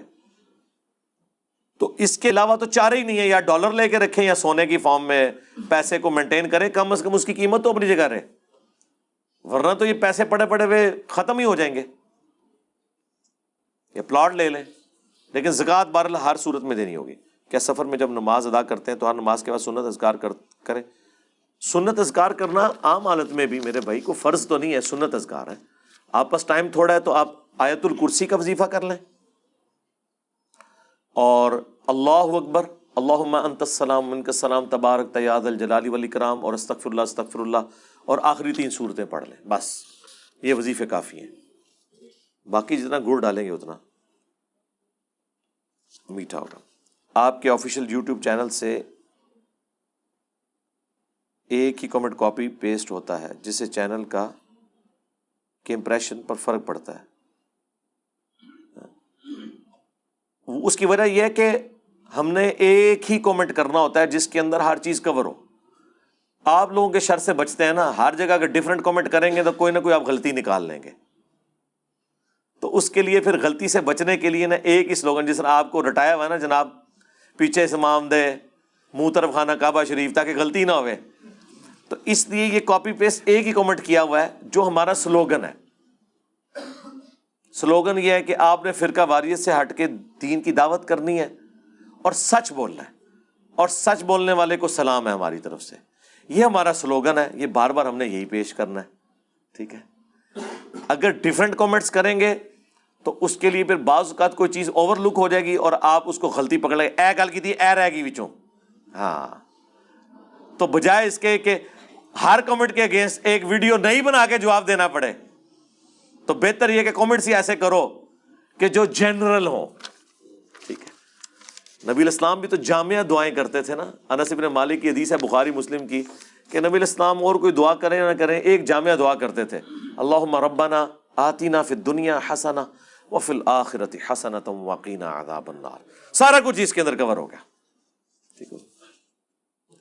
اگر سارے فرقے سزا بھگت کے جنت میں چلے جائیں گے، تو آپ واپس لکھا ہوا ہے، بریلوی عقائد اور طریقوں پر آ جائیں اور انفی نماز پڑھ لیں۔ اچھا۔ اس کا جواب یہ ہے کہ آپ کو اگر شوق ہے نا سزا بھگت کے جانے کا، تو آپ بھگت کے چلے جائیں۔ مجھے تو کوئی شوق نہیں ہے سزا بھگتنے کا۔ اس کی وجہ یہ ہے کہ سورہ الفرقان میں آیا ہے کہ میرے جو نیک بندے ہیں وہ مجھ سے دعا کرتے ہیں رب نصرف عنا عذاب جہنم، ان عذاب کانا غروما اے رب ہمارے، ہم سے جہنم کا عذاب پھیر دے۔ بے شک جہنم کا عذاب جو ہے، یہ ہمارے گلے کا پھندا ہے۔ یعنی ہر وقت لٹکتی ہوئی تلوار ہے۔ لیکن اس کے ساتھ جو اللہ تعالیٰ نے ذکر کیا ہے نا، وہ ہے ان نہا مستقر و مقامہ جہنم تھوڑی دیر کے لیے بھی رہنے کے لیے بری جگہ ہے اور ہمیشہ کے لیے بھی بری جگہ ہے۔ اللہ تو کہہ رہا ہے ایک سیکنڈ بھی جہنم بری جگہ رہنے کے لیے۔ تو پھیرا لگانے کا آپ کو شوق ہے، مجھے کوئی شوق نہیں۔ آپ نفیس سے اتنی دشمنی کیوں رکھتے ہیں اور بابوں کے کیوں مخالف ہیں؟ اس لیے کہ جنہوں نے اپنے ناموں کے کلمے پڑھائے۔ میرا تو کلمہ آپ کو پتا ہے، لا الہ الا اللہ محمد رسول اللہ ہے۔ تو میرا ان سے اختلاف تو ہے، ذاتی تو کوئی اختلاف نہیں۔ فقہ نفی سے ہمارا اختلاف یہ ہے کہ جب آپ فقہ کی بنیاد رسول اللہ کی مخالفت پہ بنائیں گے تو ہمارا اختلاف ہوگا۔ صرف فقہ نفی سے اختلاف نہیں ہے۔ فقہ شافی میں میں نے کئی دفعہ ویڈیوز کے اندر اس مسئلے کا سختی سے رد کیا ہے کہ بیوی کو ہاتھ لگانے سے وضو ٹوٹ جاتا ہے۔ یہ امام شافی کا مسئلہ باطل ہے۔ لیکن یہ حقیقت ہے کہ فقہ حنفی اور فقہ مالکی کے پچاس فیصد مسئلے خراب ہیں۔ تو جس فقہ میں زیادہ خرابی ہے، اس کا زیادہ بیان ہوگا۔ جس میں تھوڑی خرابی ہے، اس کا تھوڑا بیان ہوگا۔ ہماری ذاتی دشمنی کسی کے ساتھ نہیں ہے۔ ورنہ ہم امام عنیفا کو رحمہ اللہ تو نہ کہہ رہے ہوتے۔ ہمارا اختلاف امام عنیفا سے نہیں ہے، بلکہ ان کی طرف منسوب فتووں کے ساتھ ہے۔ ٹھیک ہے جی۔ مسئلہ ون نائنٹی سیون میرا اس کے اوپر دیکھ لیں۔ علی بھائی، میں جب بھی نماز پڑھتا ہوں تو مجھ میں غرور آ جاتا ہے، یہ لگتا ہے کہ یہ لگتا ہے وہ بھی غلط ہو رہا ہے۔ غرور آ جاتا ہے۔ نماز پڑھنے سے کیسے غرور آتا ہے؟ یہ تو فرض ہے، یہ شیطانی وسوسہ ہے۔ اگر کوئی کہتا ہے داڑھی رکھنے سے لوگ مجھے نیک سمجھیں گے، نماز میں جماعت سے پڑھوں گا، لوگ سے نیک سمجھیں گے، تو میں اس لیے پڑھتا ہی نہیں۔ نہ نہ، میرے بھائی، جو فرض ہے وہ تو آپ نے پورا کرنا ہے۔ اور فرضیہ کام اس طرح کے جو ہے وہ اعلانی ہے اللہ کے نبی نے اعلانیہ کیے آپ نے بھی کرنا ہے۔ یہ جو آپ کو خیال آتا ہے نا، یہ شیطانی وسوسہ ہے۔ صحیح مسلم میں ایک حدیث ہے ایک صحابی نے کہا، یا رسول اللہ، بعض اوقات ہم کوئی نیک کام کرتے ہیں نا اور ہماری یہ خواہش نہیں ہوتی کہ لوگ ہماری تعریف کریں۔ لیکن پھر بھی لوگ ہماری تعریف کرتے ہیں اور وہ ہمیں اچھی بھی لگنا شروع ہو جاتی ہے۔ اب آپ کی نظر میں تو زیرو سے ملٹی پلائی ہوگی، کیونکہ وہ تعریف اچھی بھی لگ رہی ہے۔ تو نبی السلام نے فرمایا، یہ نیک بندے کے لیے دنیا میں اللہ کا انعام ہے۔ یہ کوئی ریاکاری نہیں ہے۔ لیکن نیت کیا ہو؟ اللہ کو خوش کرنے کی۔ کوئی تعریف کر دے، اس سے کیا فرق پڑتا ہے؟ اتنے لوگ میری تعریف آگے کرتے ہیں، مجھے تو کوئی فرق نہیں پڑتا۔ میں یہ خوش ہوتا ہوں کہ دعوت پہنچ گئی، بس۔ باقی میں سسٹم کا بینیفیشری ہی نہیں ہوں نا۔ خالی تعریف سے کیا ہونا ہے؟ کسی عالم کی تعریف ہو تو اس کو فائدہ یہ ہے کہ اس کے چندہ بک میں ایک اور بندہ ایڈ ہو جاتا ہے۔ مجھے تو کوئی اس طرح کا نہیں لینا دینا۔ میں نے تو اپنی جیب سے لگانا ہوتا ہے، تو مجھے کسی کی تعریف سے کوئی فرق نہیں پڑتا۔ نہ میں نے کوئی جلسہ کرنا ہوتا ہے کہ جہاں جا کے میں ایسے ایسے ہاتھ لا کے تو جواب دے رہا ہوں۔ نہیں۔ مسکینوں والی، مولا علی والی زندگی گزار رہے ہیں۔ چٹائی پہ بیٹھ کے الحمد للہ علی بھائی بتائیں کسیدہ غوثیہ اور بہجت الاسرار کو دیوبندی والا حدیث بھی مانتے ہیں۔ نہیں اہل حدیث تو شاید انکار کر دیں، دیوبندی مانتے ہیں۔ یہ انہوں نے نہیں لکھی کتابیں، ان کی طرف منسوب ہے نہیں، یہ فراڈ ہے سارا۔ کسیدہ غوثیہ کا تو میں نے پوسٹ مارٹم کیا ہے۔ آپ کو کہتے ہیں، میں میں کرنے والا مغرور ہوتا ہے۔ اور شیخ عبد القادر جلانی کیا کہہ رہے ہیں؟ تمام اولیاء کی گردن پہ میرا پاؤں ہے۔ اے، میں نہیں تو انہوں نظر آئی؟ بھائی، وہ یہ بات کر ہی نہیں سکتے۔ یہ جھوٹ کسی نے ان کی طرف منسوب کیا ہے۔ اگر ان کی بزرگی بچانی ہے تو یہ کہہ دیں انہوں نے نہیں فرمایا۔ ورنہ میں والا فتوا لگائیں گے ان کے اوپر۔ علی بھائی، ایک دوست نے مجھ سے سوال کیا کیا اسلام میں لڑکی شادی کے بغیر ساری زندگی گزار سکتی ہے؟ اگر اس کو کوئی جینون ایشو ہے تو بے شک گزارے، لیکن اگر کوئی ایشو نہیں ہے تو یہ نبی اسلام کے طریقے سے روح گردانی ہے اور بخاری مسلم کی حدیث ہے۔ جب ایک صحابی نے بھی یہی بات کی تھی تو نبی اسلام نے فرمایا تھا، من رغب عن سنتی فلئی سمنی جس نے میری سنت سے منہ مو موڑا، اس کا مجھ سے تعلق نہیں ہے۔ البتہ اگر اس کے کوئی گھریلو پرابلم ایسے ہیں، بعض اوقات کسی کے ماں باپ بوڑھے ہوتے ہیں، وہ ان کو چھوڑنا نہیں چاہتی، اکیلی اولاد ہوتی ہے، گھر دماد بھی نہیں مل رہا ہوتا، یا بعض اوقات کسی کا کوئی سیکچول اس طرح کا ایشو ہوتا ہے، یا ہر بندہ اپنے حالات و واقعات کو دیکھے گا۔ شادی کرنا فرض نہیں ہے جس طرح وہ اسلام کی بنیاد پانچ چیزوں پہ ہے، کلمہ، نماز، زکوٰۃ، حج اور روزے۔ لیکن یہ رسول اللہ کا ایک طریقہ ہے، جس کو حالات و واقعات ہوں وہ کرے۔ بخاری، مسلم حدیث ہے، نوجوانوں کے گروہ جو استطاعت رکھتا ہے نا وہ شادی کرے۔ شادی کرنا آنکھوں کی حفاظت کا ذریعہ ہے، تمہاری عفت اور عصمت اور شرمگاہ کی حفاظت کا ذریعہ ہے۔ اور جو شادی نہ کر سکے، وہ روزے رکھ کر اپنی شہوت کو ٹھنڈا کرے یعنی اس میں اجازت دے دی کہ اگر نہیں رکھنی تو روزے رکھو۔ یہ نہ ہو کہ آپ نے شادی بھی نہیں کی ہوئی اور برے خیالات کی طرف بھی آپ جائیں تو یہ آپ دیکھ لیں۔ لی بھائی، ہم سنتے ہیں کہ کسی نہ کسی کو تعویذ کروایا گیا جادو کروایا گیا جی پاکستان میں جتنے بے روزگار ہیں نا، ان کے اوپر جادو ہوا ہوا ہے۔ جتنے آرڈر آم نے انہوں نے تویز ہوئے نے ٹھیک ہے؟ او تویز تو آپ کے ان بھائیوں کے اوپر ہوئے ہوئے ہیں جو باہر کے ملک سے آپ کو پاؤنڈ اور ڈالر بھیج رہے ہیں۔ کہ وہاں پہ وہ ڈبر روٹی سے ناشتہ کرتے ہیں اور آپ یہاں بارہ بجے اٹھ کے نا مرغ چنے کھاتے ہیں جا کے۔ بغیر کمائی کے ان کے پیسوں کے اوپر۔ تو تعویذ تو ان کے اوپر ہوئے ہوئے ہیں کہ محنت بےچارے وہ کرتے ہیں، کھا رہے آپ ہیں آپ۔ کے اوپر کون سا تعویذ ہوا ہوا ہے؟ تو آڑی تو موجہ لگی ہے ٹھیک ہے۔ جو امام کی پیروی کے بغیر مرا، وہ جہالت کی موت مرا۔ اس سے مراد کیا چار امام ہے نہیں، اس سے مراد، چار امام نہیں، اس سے مراد امام سے مراد ہے خلیفہ وقت، جس کی بیعت کی جاتی ہے۔ چاروں اماموں کی تو بیعت آپ نے کی بھی، کوئی نہیں ہوئی ہے۔ انفیوں نے کیا امام عنیفا کی بیعت کی ہوئی ہے۔ تو اس سے مراد ہے خلیفہ راشد، اس کی بیعت۔ تو آج کل تو خلافت نہیں ہے، لہٰذا یہ آج کے لیے ابسلیٹ ہے یہ چیز۔ جب خلافت ہوگی تو اس وقت خلیفہ کی بیعت کرنا ضروری ہے۔ شادی کے بعد بیوی اپنا رزق لے کر آتی ہے، رزق بڑھ جاتا ہے۔ یہ کہاں تک درست ہے؟ واللہ عالم جی۔ باقی وہ روایت جھوٹی ہے کہ وہ ایک غریب تھا، حضور نے کہا شادی کر، اور غریب ہو گیا کیا دوسری شادی کر، اور غریب ہو گیا، تیسری شادی چوتھی جا کے امیر ہو گیا۔ اور خدا تھا نہ آ جائے ٹھیک ہے۔ آج کل تو ایک بیوی اور ایک بچے کا خرچہ اٹھانا مشکل ہوا ہوا ہے۔ اس طرح کی غیر علمی اور جذباتی باتیں کرنا، یہ آپ کون سا اسلام پیش کر رہے ہیں؟ اسلام نے ایسی کوئی بات نہیں کی ہوئی ہے۔ یہ آپ کی منہ شگافی ہے اس کے سوا کچھ نہیں ہے۔ ٹھیک ہو گیا۔ تو اسلام نے ہاں جی۔ یہ آپ کا پورے کا پورا تھدا میں نے فارغ کیا ہے جی۔ کوئی بندہ ایسا ہے جس نے پرچی لکھ کے دی ہو۔ اے نہیں کہ ہوں بہ کے لکھی ہوئے، کوئی مولویاں لا ہلا نہ کری ہو۔ اور میں نے نہ پڑھی ہو، ایسا نہیں ہوتا۔ اللہ کا شکر ہے۔ کہتے ہیں جی پہلے تو سوال لکھے ہوں نے۔ اور تے مولوی میری ویڈیو دیکھ کے انہوں ریپروڈیوس نہیں کر سکتے اس طریقے نال۔ پہلے کے لکھے ہوتے ہیں۔ علی بھائی، کیا ہم رحیم یار خان میں ایسی اکیڈمی بنا سکتے ہیں جہاں دعوت کا کام کریں؟ جی ضرور بنائیں جناب۔ کس نے منع کیا ہے؟ لیکن ہمارے ساتھ نہ کوئی منسوب کریں گے برانچ ہے اس کی۔ ہاں وہ آپ خود کریں دین کا کام۔ ہماری نہ کوئی چندہ بک ہے، نہ کوئی فرقہ ہے، نہ کوئی مسجد ہے، نہ کوئی برانچ ہے۔ خود کریں۔ آپ نے خود کام کرنا ہے۔ علی بھائی، میں لاہور سے آیا ہوں۔ آپ سے پندرہ بیس منٹ اکیلے اکیلے تو میرے بھائی بیوی کے ساتھ میں پندرہ بیس منٹ بیٹھنا مشکل ہے۔ اکیلے بیٹھنا۔ پرچی لکھو۔ قبرستان میں آپ نے بتایا کہ قبر پر بیٹھنا، آگ پر بیٹھنے زیادہ خطرناک ہے۔ آج کل میں دیکھتا ہوں، قبرستان مٹی ڈال کر دوبارہ قبریں بنانا شروع کرتے ہیں۔ پہلے والے راستوں کے علاوہ قبرستان میں راستے بن جاتے ہیں جب ہم ہاں تو وہ غلط ہو رہا ہے نا میرے بھائی۔ اگر کہیں سے قبر کے اثار مٹ گئے ہوئے ہیں، وہاں پہ راستہ نہیں بنانا چاہیے۔ میں نے تو صرف یہ بتانا ہے کہ یہ کام غلط ہے۔ غلط ہو رہا ہے، وہ آپ حکومت وقت کو بتائیں، انتظامیہ کو بتائیں، مجھے تو نہ بتائیں۔ میں نے تو آپ کو ان پرنسپل بتانا ہے۔ اگر آپ کو پتا تھا کہ یہ گزر گاہ ایسی جگہ پہ بنی ہے کہ جہاں پہ قبرستان تھا، آپ اس راستے سے نہ گزرے آپ کو تو پتا ہے نا۔ یہ آپ کی ذمہ داری ہے۔ اب یہ نہیں ہے کہ ایک بندے نے غلط کام کر دیا تو آپ اس کو پریکٹس کرتے رہیں گے۔ نہیں، یہ کام نہ کریں۔ نماز قضا جو ہے، اس کو ٹھیک طریقے سے ادا کرنے کا طریقہ۔ دیکھیں، نماز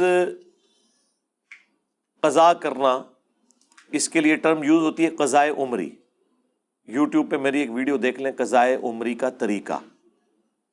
ایک تو وہ قضائے عمری، انہوں نے ایک جعلی نماز چار رکت والی بنائی ہوئی ہے جمعت الوداع کے دن، کوئی ثابت نہیں۔ ایک یہ بنایا ہوا ہے کہ آپ نے بالغ ہونے سے لے کر توبہ کرنے تک سارے سال گننے ہیں، اس کو، اس کے دن گننے ہیں، پھر اس کو پانچ سے ضرب دینی ہے۔ ان بیچارہ شروع ہی کر بیٹھا ہے نماز۔ انہوں پہلے ایڈی لمبی ضرب تقسیم دس رہے ہو کہ وہ آندہ ہو، بیچارہ مرتے دم تک نمازیں ہی پڑھتا رہے۔ بھائی، آپ نے توبہ کر لی، اسی دن آپ صحیح معنوں میں مسلمان ہوئے۔